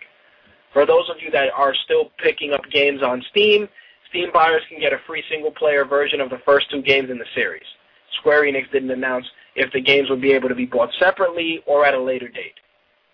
And lastly, to close out the gaming news for this week, Harmonix, since separating from MTV Games, has uh, been a catalyst in MTV Games being shut down. It was announced that MTV Games closed its doors today, and only currently a handful of financial staff remain in the New York office to collect or reconcile any outstanding receivables.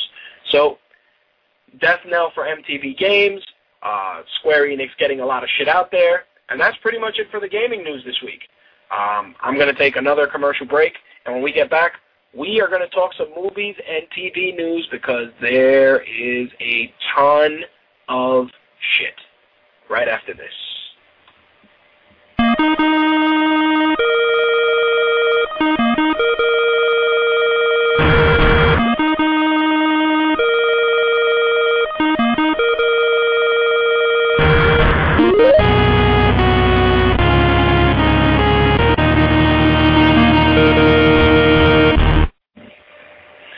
Right, let's talk some movies. First off, they finally have figured out who the hell is going to play Abraham Lincoln in Abraham Lincoln Vampire Hunters film adaptation.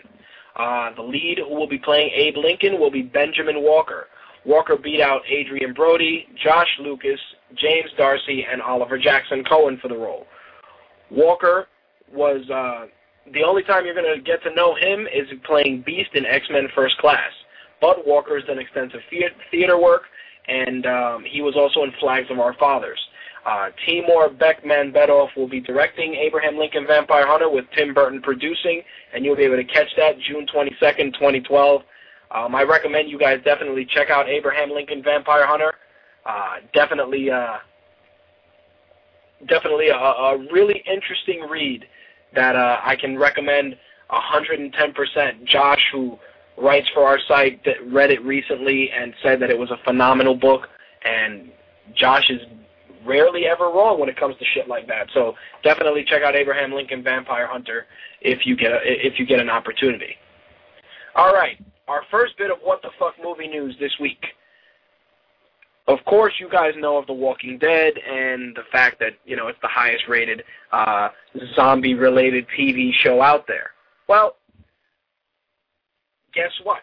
We're gonna get some more zombies, more zombies, but not in the way you think this new TV series that is on the verge of being picked up is called Awakening, and it will be on the CW network. Of course, when I mention CW, you can think of one of two things The Vampire Diaries and Gossip Girl. Uh, well, are you guys ready for the premise of this? Because I'm sure you guys are going to love it. Uh, the series Awakening will feature a zombie apocalypse as the backdrop for two fighting sisters. Right now, CW has bought the script for the series and may order up a pilot. So let me get this straight. You're going to get CW programming, probably for tweens, with uh, the zombie apocalypse as the backdrop. So you're going to get beautiful people fighting about bullshit with the potential for zombies to eat them. If you're expecting any sort of ferocity and bloodshed on the level of The Walking Dead, you are going to be fucking mistaken because it's the CW. I bet you all the zombies will have ample makeup and probably will have Prada shoes and, you know, fucking Fendi glasses. Right? And when they get shot right between the eyes, you know, the uh, it'll be fucking sponsored by uh, Proactiv. This bullet was sponsored by Proactiv. Like that's the kind of shit you can expect to see with a CW zombie series. Seriously, like why would you do that? Uh, not not to totally shit on the CW. You know, a lot of people like the Vampire Diaries, even Smallville at a time was worth watching, but really you're going to do a, a a TV series where the zombie apocalypse is your backdrop? Blah. Fucking sucks. Well, we'll see how it pans out, won't we, folks? In some Batman movie news, of course. Wouldn't be a movie segment without some Batman movie news. Of course, Batman and Catwoman have officially been announced, and there are, are rumors of Hugo Strange being in the film. But here's the funny thing. Hugo Strange being in the film with Robin Williams playing him. How about that? I tell you guys right off the bat, consider this a rumor. A rumor. Not not anywhere near concrete, but a rumor about Robin Williams possibly playing Hugo Strange. It's not 100% legit, but you never know. Stranger things have happened. Tom Hardy, of course, is playing Bane, and uh, Anne Hathaway is playing Catwoman. And well, she's playing Selina Kyle, which when I tell you guys the next piece of news later on in the segment, we'll confirm that she will also be playing Catwoman. You know, I see I see Slick in there uh, throwing a very long no towards Robin Williams, but you know when he um when he did that one, what the hell movie was it? Shit. Uh, I, I think I gotta whip up the IMDb because I saw this one particular movie where he played a complete creep. Um, I don't know. I mean, he's he's playing a doctor. I'm not I'm not expecting loads of comedy from him. Um, shit, what the hell was the movie? Fuck. Oh, Insomnia. There you go. Uh, his work in Insomnia definitely. If he plays a character like that, possibly, I can see it work. But I don't know. I I I see a lot of you guys definitely are against the the premise, but you know what? Nobody thought Heath Ledger could play the Joker. And uh yes, O'Malley. It, Insomnia no, what not one hour photo. Insomnia with um what the hell is it? With Al Pacino. Definitely check that out. He was really good in that. One hour photo he was a bit of a creep in too, but you know, I can't sit here and say, "Oh, it's fucking bullshit," because I may be surprised. I mean, like I said, Heath Ledger. Who the fuck would have thought that he would have been the most memorable Joker um, after Jack Nicholson's portrayal? But he he did a great job. He did. Liam Neeson as Ra's al Ghul was solid. I can't I can't dispute this, but given Robin Williams' body of work and the amount of fucking diarrhea that he's tossed on the screen, like old dogs, what a load of shit. You look at old dogs, license to wed, just just garbage, just complete garbage. Then yeah, of course you're gonna say to yourself, ah, he's gonna fucking suck.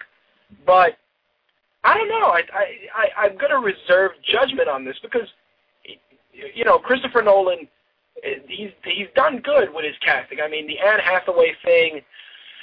I'm still a little sketchy on Tom Hardy's involvement.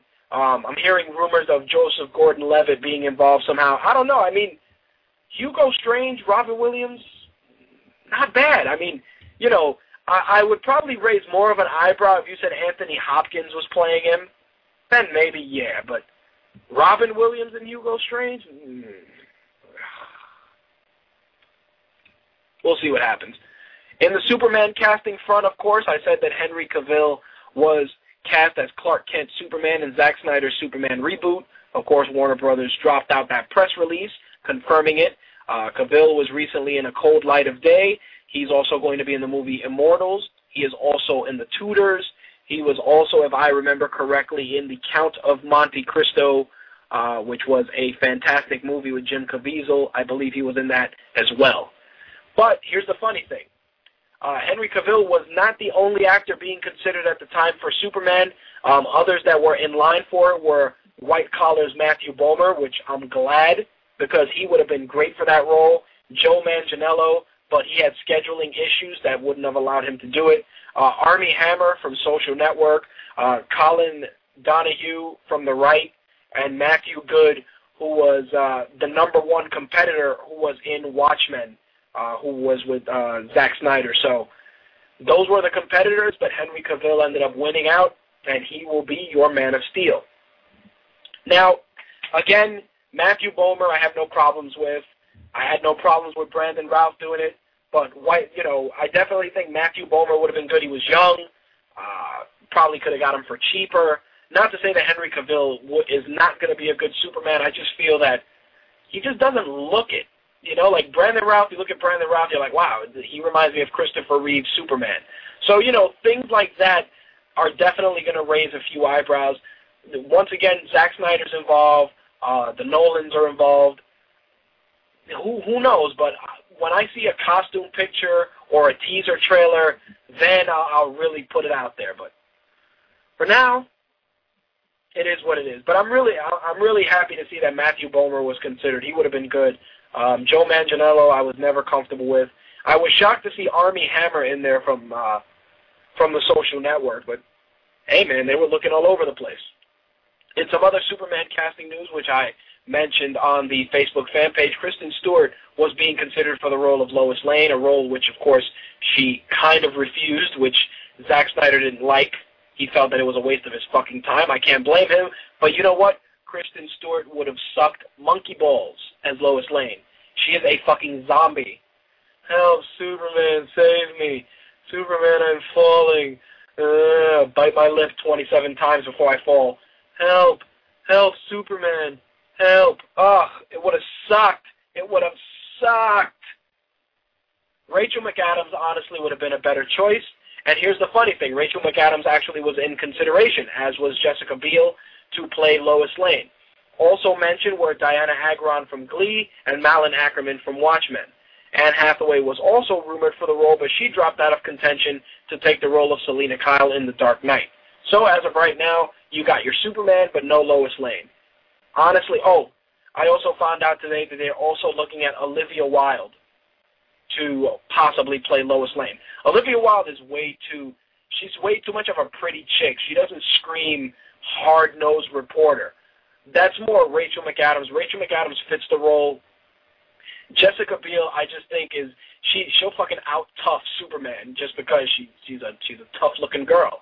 Not to say that it's a bad thing. I just feel that given what you're looking at in terms of the lead and how much time he's going to spend in the gym to look like Superman, I think uh, Jessica Biel may not be the actress for that.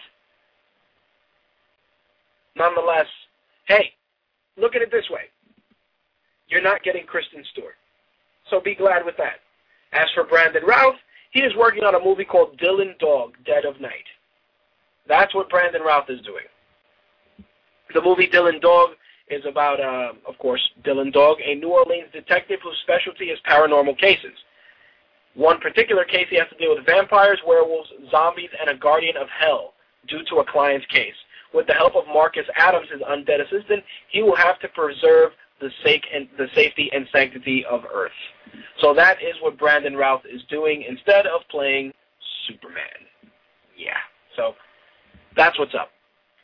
In some news regarding Anne Hathaway as Catwoman, cinematographer Wally Pfister has hinted that Anne Hathaway will be suiting up as Catwoman, and he has seen some stuff. Uh, Anne Hathaway screen tested in the Catwoman outfit. He said the following Yeah, she's phenomenal. This is something she wanted, and she wanted to show Chris that I'm the one for the job. She did an incredible job and looked phenomenal in the wardrobe.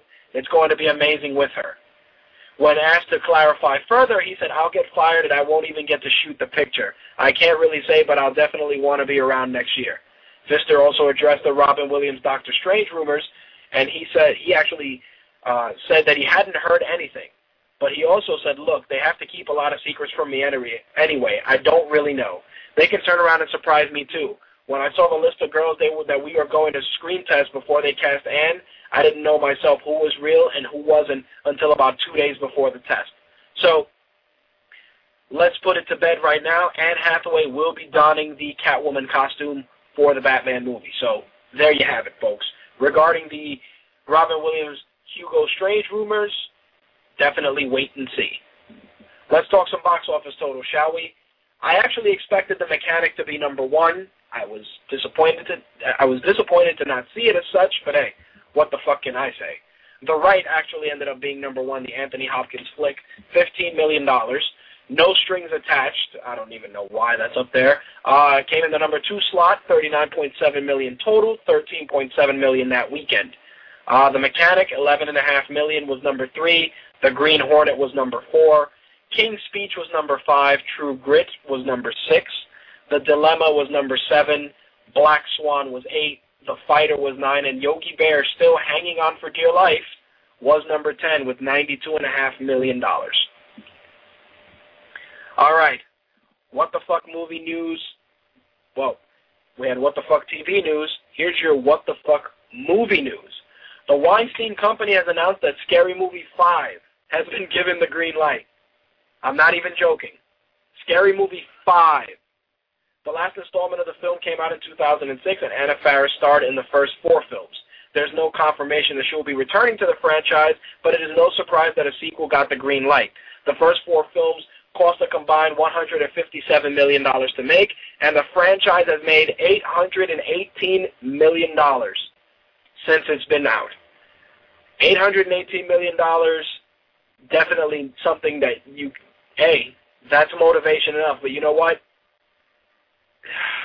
I can't even dignify it with a response, but I know who can. Let's bring him in, shall we? Oh my God! Ah! Ah! Ah! Ah! Oh, that's better. Ah! Ah! Ah! Ah! Ah! Ah! Here you go! Ah! Ah! Ah! Ah! Ah! Yeah, that's what that gets. Moving the fuck on. Stephen King's novel The Stand will be getting the film treatment. The novel, which was adapted into a miniseries by ABC, will be produced by Mosaic and Roy Lee, and uh, well, no, which w- which was produced, excuse me, by Mosaic, which will be produced by Mosaic and Roy Lee and released by CBS with the help of Warner. Um, the groundwork for the adaptation is being laid out now, but the rights have not been finalized. I actually read The Stand, and um, I saw the miniseries on ABC, which was great. The Stand is going to be a fantastic novel to see on the big screen, and I hope it translates well. I actually like Stephen King's work. Um, he has a couple of books that are real huge favorites of mine. Uh, number one being Eyes of the Dragon. Uh, the Gunslinger books I enjoy a little bit, but some of his earlier stuff is the stuff I enjoy. Um, seeing The Stand get the film treatment, though, not a bad thing. I mean, it's something different. Yeah, I mean, you had the miniseries on ABC, but um, the best Stephen King miniseries I've seen on, a, on on television is It, and um, still traumatizes me to this day with that crazy looking clown. But It was definitely the best uh, Stephen King TV series I've seen in recent memory. And um, seeing The Stand get the film treatment, I hope it gets a good treatment and it's done well because it's a book that uh, that's fan- fantastic. And for those of you that haven't re- read The Stand, um, it follows a band of survivors as they try to get over um, an evil man in uh, post-apocalyptic America, that man being Flagg, who of course has been a villain in a lot of other Stephen King books. So, again, if you haven't read The Stand, I, I recommend you check it out. In some Captain America movie news, uh, USA Today announced that they will be releasing some prequel comic books. Uh, first one being Captain America: First Vengeance, which will be released on Sunday. That's going to be the first issue of an eight-part digital comic book series, and it's going to be the prequel serve as a prequel for Captain America First Avenger. USA Today said, Naturally, the first issue features Steve Rogers, the hero created by Joe Simon and Jack Kirby, who's been a staple in the comic book world since 1941. Um, Van Lente first shows him as a frail boy growing up in the 20s. When he's declared unfit for military service, Rogers volunteers for a top secret research project so he can become a real soldier. Yada, yada, yada. Nonetheless, the, the, the book encompasses the much of First Vengeance is going to deal with the origin story along with an action-packed mission to Nazi-occupied Europe. Oh, excuse me. Wow, occupied. What a what a piece of shit I am for reading that like that. Nazi-occupied Europe. But the writer is also introducing other characters fans will see in the movie, including the Red Skull and Cap's sidekick, Bucky Barnes. The first issue will be free on Sunday at CaptainAmerica.com. So there you go, folks. You get some prequel comics to set it up. Next, here's something I would never thought I'd see. They're doing a, a, a prequel to Frankenstein. I'm not even kidding. The Dark Endeavor, The Apprenticeship of Victor Frankenstein, is an upcoming sequel to Mary Shelley's original Frankenstein, and the rights have been purchased by Summit Entertainment. Here's the description of the book, of the movie. Victor and Conrad are the twin brothers Frankenstein. They're nearly inseparable. Growing up, their lives are filled with, the, with imaginary adventures until the day their adventures become way too real. They stumble upon the dark library. The secret books of alchemy and ancient remedies are discovered.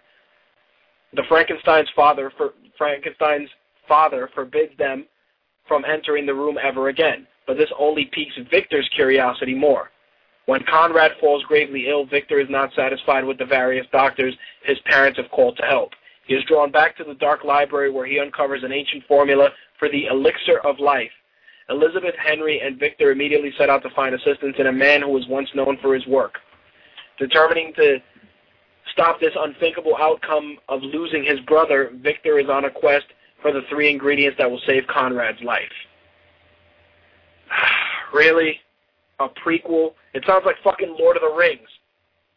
You're going to do a prequel to, to Frankenstein of all things, something that's classic and timeless? Really, Hollywood? That's where you're going? You're going with, with a prequel to Frankenstein. That's all right. You guys will love this. For those of you that know the Alex Cross franchise, which of course Morgan Freeman has done with Kiss the Girls and Along Came a Spider, Morgan Freeman is being replaced as Alex Cross, obviously probably because Morgan Freeman is old, but you will not believe who he's being replaced by. Morgan Freeman will be replaced by Tyler Perry in the upcoming and in, in the new Alex Cross franchise. Distributors are currently working on a project with Lionsgate and have the edge due to Perry's close working relationship with them. This would only be the second acting performance for Tyler Perry that he did not direct. The first, of course, being his cameo in Star Trek. So yeah, Tyler Perry is going to be playing Alex Cross. You know what I have to say to that, do you? Don't you? Boo! Yeah. Last time I checked, Madea wasn't going out there solving fucking murders. This isn't Murder She Wrote. Uh, but yeah, Tyler Perry is Alex Cross. Just just absorb it in, folks. Just take it in this week. Take it in. I see uh, Chai Tizzle is joining us in, in the in the for in the chat, and he was asking about the Ridley Ridley Scott the Ridley Scott Alien prequel. It is not happening, Chai Tizzle. Um, it will actually be um, a new project called Prometheus. The Alien prequel has kind of been put to the back burner there will be some alien influences in Prometheus. So there you go, Chai Tizzle. That's for you. In some Uncharted movie news, David O. Russell said that he'd like to cast either Scarlett Johansson or Amy Adams as TV journalist Elena Fisher for the Uncharted film. When he talked to Empire Magazine, he said, I love Amy and I also love Scarlett Johansson. There's a lot of great actors I might I think might suit. Hopefully we'll see how it works out with everybody who's being scooped to do the role who's being scoped. Excuse me. Wow, my reading is off point today. He went on to add that he's cultivated Elena's character quite a bit, and I think I've added a lot of dimension to her. So that, so that's all I'm going to say. I love the women characters, and the more robust they are, the more robust they are, the more robust the movie. Russell said he's excited for the project, but also said I'd love Mark Wahlberg to be in it. I'd love Robert De Niro to be in it. I love the idea of growing them into a cinematic family. I think that it's a cool idea, but I guess you'll have to wait and see well, you'll have to wait until you see the script. Personally, turning Uncharted into a family film fucking sucks. Sucks. No, no, no. You played the Uncharted games, folks. You guys know that it's it, it, it's a movie in itself. Why are you going to make it a family picture? Why? And then you're going to have Robert De Niro fucking, yeah, Mark, we're gonna try and get this gold. And Mark Wahlberg trying to be Nathan Fillion, you know, Nathan, doing Nathan Fillion's impression of fucking Drake.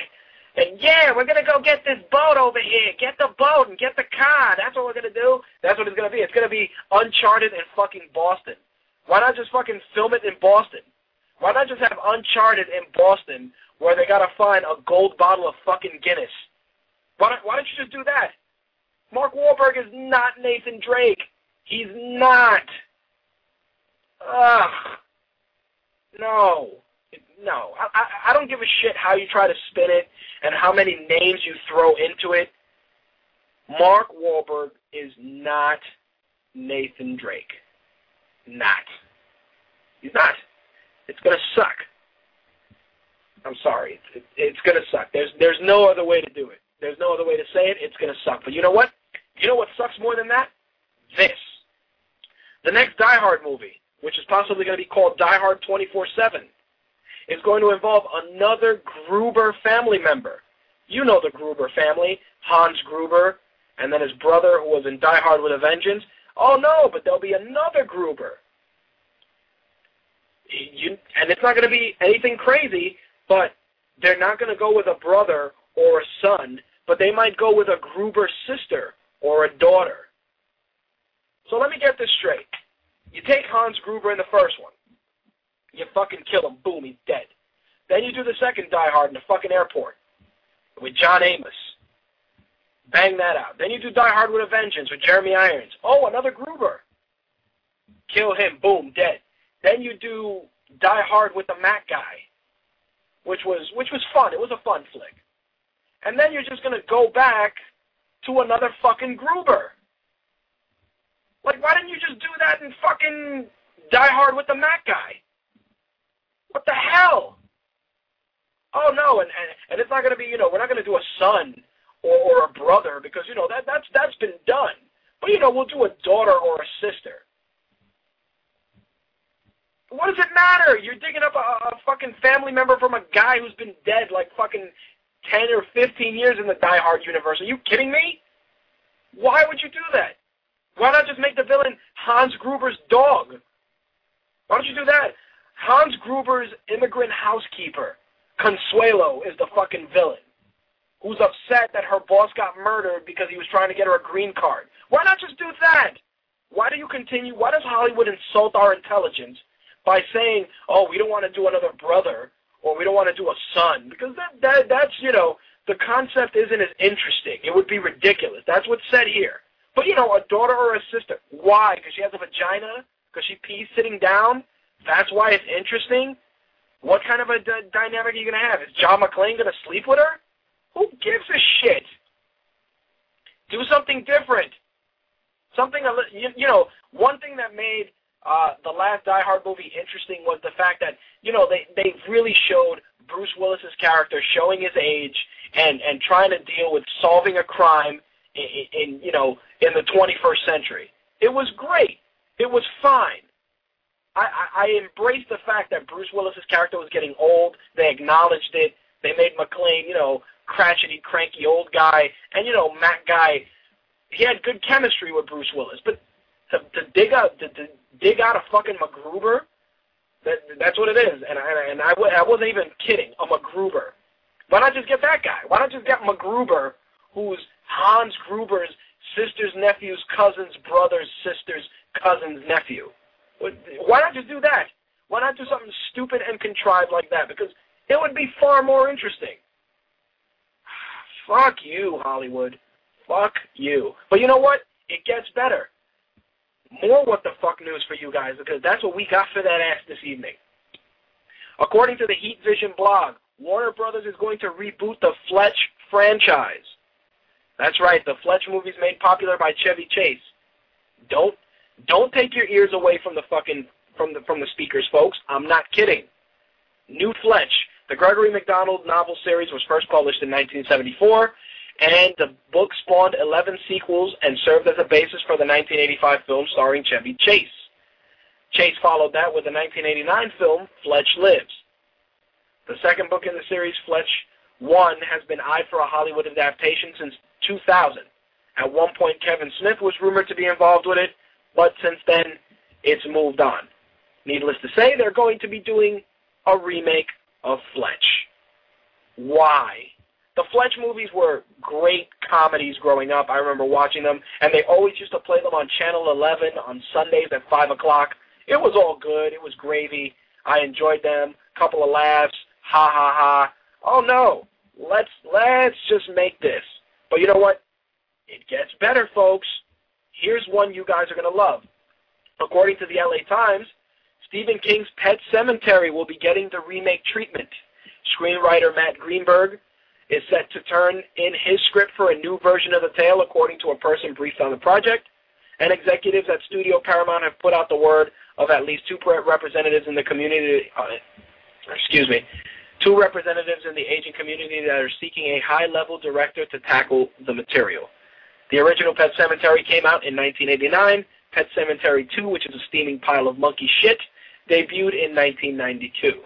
So you're taking a movie from 1989 and remaking it. Let me tell you something. The first Pet Sematary was fantastic.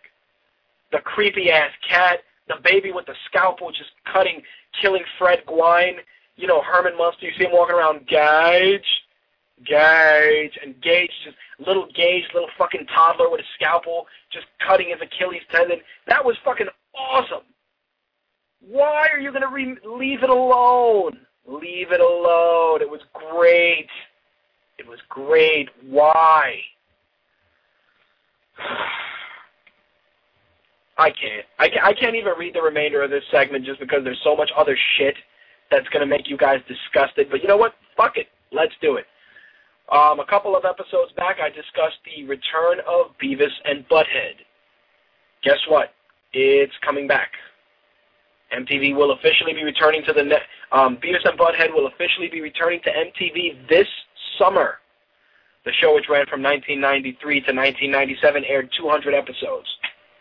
In addition to that, of course, you had Beavis and Butthead in video games and movies, including Beavis and Butthead Do America. So yeah, MTV is digging into their last vestiges of any good programming, you know, considering that the Jersey Shore and Skins eat up most of their fucking TV time, and bringing back Beavis and Butthead.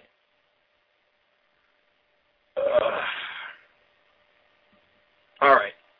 Now that we got most of Hollywood's diarrhea and colostomy out of the way, let me talk about something a little bit better. Samuel L. Jackson confirmed on the Jimmy Fallon show last night that he will be appearing as Nick Fury in Thor and Captain America. He also noted that in the Avengers he will have a female sidekick who will be with him at all times, which is, is correct because she's been in the books and in the Avengers cartoon. According to Heat Vision, some of the women rumored to play the sidekick role are Morena, Morena Baccarin from V, Jessica Lucas, Cobie Smulders, or Mary Elizabeth Winstead are on the short list to play Nick Fury's female sidekick in the Avengers. Also, excuse me. Also, they're still casting open for the role of Janet Van Dyne, aka Wasp. So, we got a female sidekick for Nick Fury and Wasp. So keep an eye out for that. Another piece of MTV2 or MTV garbage that's going to be coming out is the Teen Wolf series.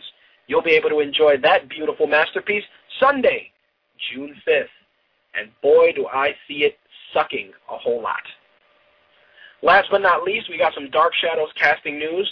Ava Green will be playing the female lead in the upcoming Dark Shadows big screen version. Um, Johnny Depp will be involved, of course, with Tim Burton. Green is going to play the role of Angelique, who is a powerful witch. And of course, Depp, Johnny Depp will be playing Barnabas Collins, and Jackie Earle Haley will portray Willie Loomis, and uh, Bella Heathcote will be Victoria Winters. So, we end the movie segment on a high note with those news, but boy, was there a lot of shit.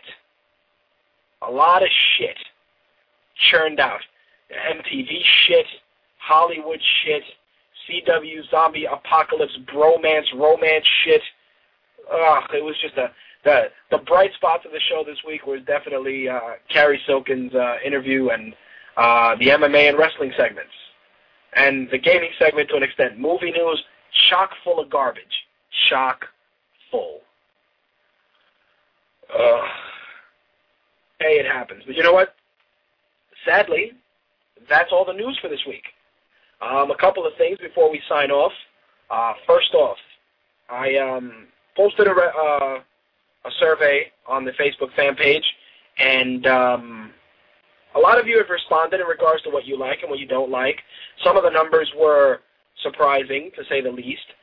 Um, one thing, you know, the removal of certain segments, um, it, it was actually overwhelming at first. Uh, the majority that did not want to have the MMA segment anymore. Um, that has changed since then. It's pretty much split uh, with the with no MMA or no wrestling, or keep it as it is. Um, again, if you have a moment, head over to the fan page and take the survey. I really would like to hear from you guys um, in regards to just the overall growth of the show. I am a little frustrated at a couple of things, and I'm going to take the opportunity and voice those opinions. Um, our forums and our Facebook fan page.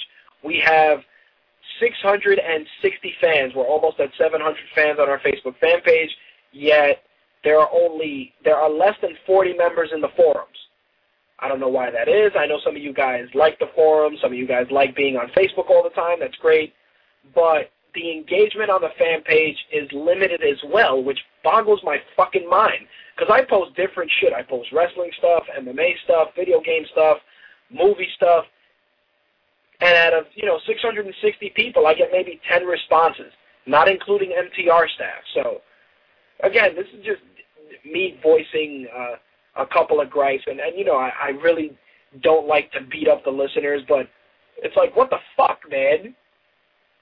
You guys have multiple avenues to get show content, and you don't even fucking leave a comment. We write constant content, whether it's Slick posting stuff from shows or games or movies, um, Andrea posting stuff for TV shows, and posting a ton of stuff about comic books, Bronx, myself, maybe a comment here or there. Um, the survey said that you guys go to the site quite often, uh, maybe once a you know once a week at minimum. Fuck, you know, take a moment and, and let us know that you like what we wrote, or you don't like what we wrote, or you want to see something different. You know, I, I understand the the anonymity of the internet and and the necessity to sometimes not share your opinion, but fuck, I want to hear from you guys. I want to hear what you like, what you don't like, what you want to hear, what you want to see. You know, we're going to start adding more content to MTR TV and also to the Tumblr blog in the coming weeks. Uh, MTR TV, uh, probably when we go and visit Red's House of Glory Wrestling Academy, that will be an episode in and of itself. If we go to see Ring of Honor, there's going to be a ton of photos and there's going to be coverage for that. We've also started putting stuff together for Comic Con in October you know, we're, we're, we're here doing this not just for ourselves, but for you guys, to give you guys great content. It is what it is, though. You know, this is a, a dead horse I beat up a lot, and I'm not going to go into it as much as I should, but give us some fucking feedback, man. That's all. Let us let us know what's going on. It's it, it's important just because it helps us know what we should and shouldn't cover. You want to see us fucking cover a TV show? Boom, you want to see us cover some other shit, let me know. And um, we will try and accommodate you guys. That's my rant for this evening, folks. Got to throw some plugs out there. Uh, BeantownGamer.com, GamerFit Nation. Um, our guest, Michael Jai White, from a few weeks back. Amazing Red, of course. Head over to the uh, House of Glory Online Wrestling Academy website. You can check that out, houseofgloryonline.com. Um, they also have a Facebook fan page. Look them up on Facebook. Um, Michael Jai White's site, of course, michaeljwhite.com michaeljaiwhite.com. Superherostuff.com, of course, and superhero stuff on Facebook, Northeast Wasteland, which is now GamerWave. So head over to gamerwave.com.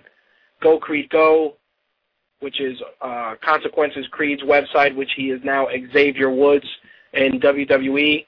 So keep an eye out for that uh, the ladies at Girl Gamer and Gaming Angels for supporting the show. MMAGospel.com, of course, you can catch their show Wednesdays at 8.30 p.m. Eastern Time on the Blog Talk Radio Network. MMA Valor, of course, for being a great content partner and a great colleague. Uh, Verk and the crew from This Is Wrestling podcast for their work. Hayden Dalton from Darksiders, you can check his blog, haydendalton.wordpress.com, or look for him on on uh, Twitter the VGN radio crew, of course, Donnie, Kevin, Larry Mack, Suisse, well, Don Cease isn't there anymore, uh, Jedi Hillis and all those guys. You can ho- head over to VGNradio.com to get a show schedule. Don's show, Tumbling with Tumbleweed, is Tuesdays at 10 p.m. I know he did it at 11 recently on the Blog Talk Radio Network. 30 minutes of pure awesomeness from Mr. Anderson, so definitely check that out. Um, of course, BornStubbornRadio.com. Check that out. Check those guys out as well. 411 Mania, OC Remix for the kick-ass music, MMA Junkie, and FilmDrunk.com, of course, for their great MMA and movie news. Like I said at the top of the show, check out our iTunes app. Head over to the iTunes store and check it out. It's $1.99. And also take a moment to rate the show. Let us know what you think. Help us move up those rankings. I know that we do better than some of those other guys on there. And that's not even me talking shit. I've just heard some of those other guys, and I definitely know we do a better job. So, hey, take a few seconds and do that. Also, if you're on Twitter, head over to the Shorty Awards, shortyawards.com, and nominate MTR in either gaming or entertainment. Last but not least, the MTR store is open. It's My Take Radio Tees spreadshirt.com, shirts, hoodies, uh, ladies t-shirts, uh, ringer t-shirts for the fellas. Check them out. Good prices. MyTakeRadioTees.spreadshirt.com. We may have a guest next week. I don't know yet who it is. There's a couple of, of fingers and a couple of different pies, so to speak, to get some guests lined up for the remainder of February. But who knows? We may get a UFC fighter or two, maybe an adult film actress who's also a gamer which should be interesting. We also got some crazy stuff going on for March. Hopefully, I'll be able to head over to the Strikeforce uh, Grand Prix event next Tuesday. If I do, keep an eye on the Tumblr blog and on the site for that stuff. And that's it, folks. You've just heard My Take Radio, episode 77 for Thursday, February 3rd, 2011 if you have an if you want to be a guest or have an email or a question or a concern, mtrhost at gmail.com or mtrhost at mytakeradio.com are the places to go. If you're on Twitter, you can follow the show account. It's My Take Radio, or you can follow my personal account, Akuma25, A-K-U-M-A 25 on Twitter and on MySpace. It's My Take Radio, and of course the Facebook fan page. That's it, folks. That's going to wrap it up for this week. I will see you guys next week, and uh, thanks for tuning in. Peace. Taking us out this week will be Mission 2 from Contra Force by Nick Perrin, ocremix.org.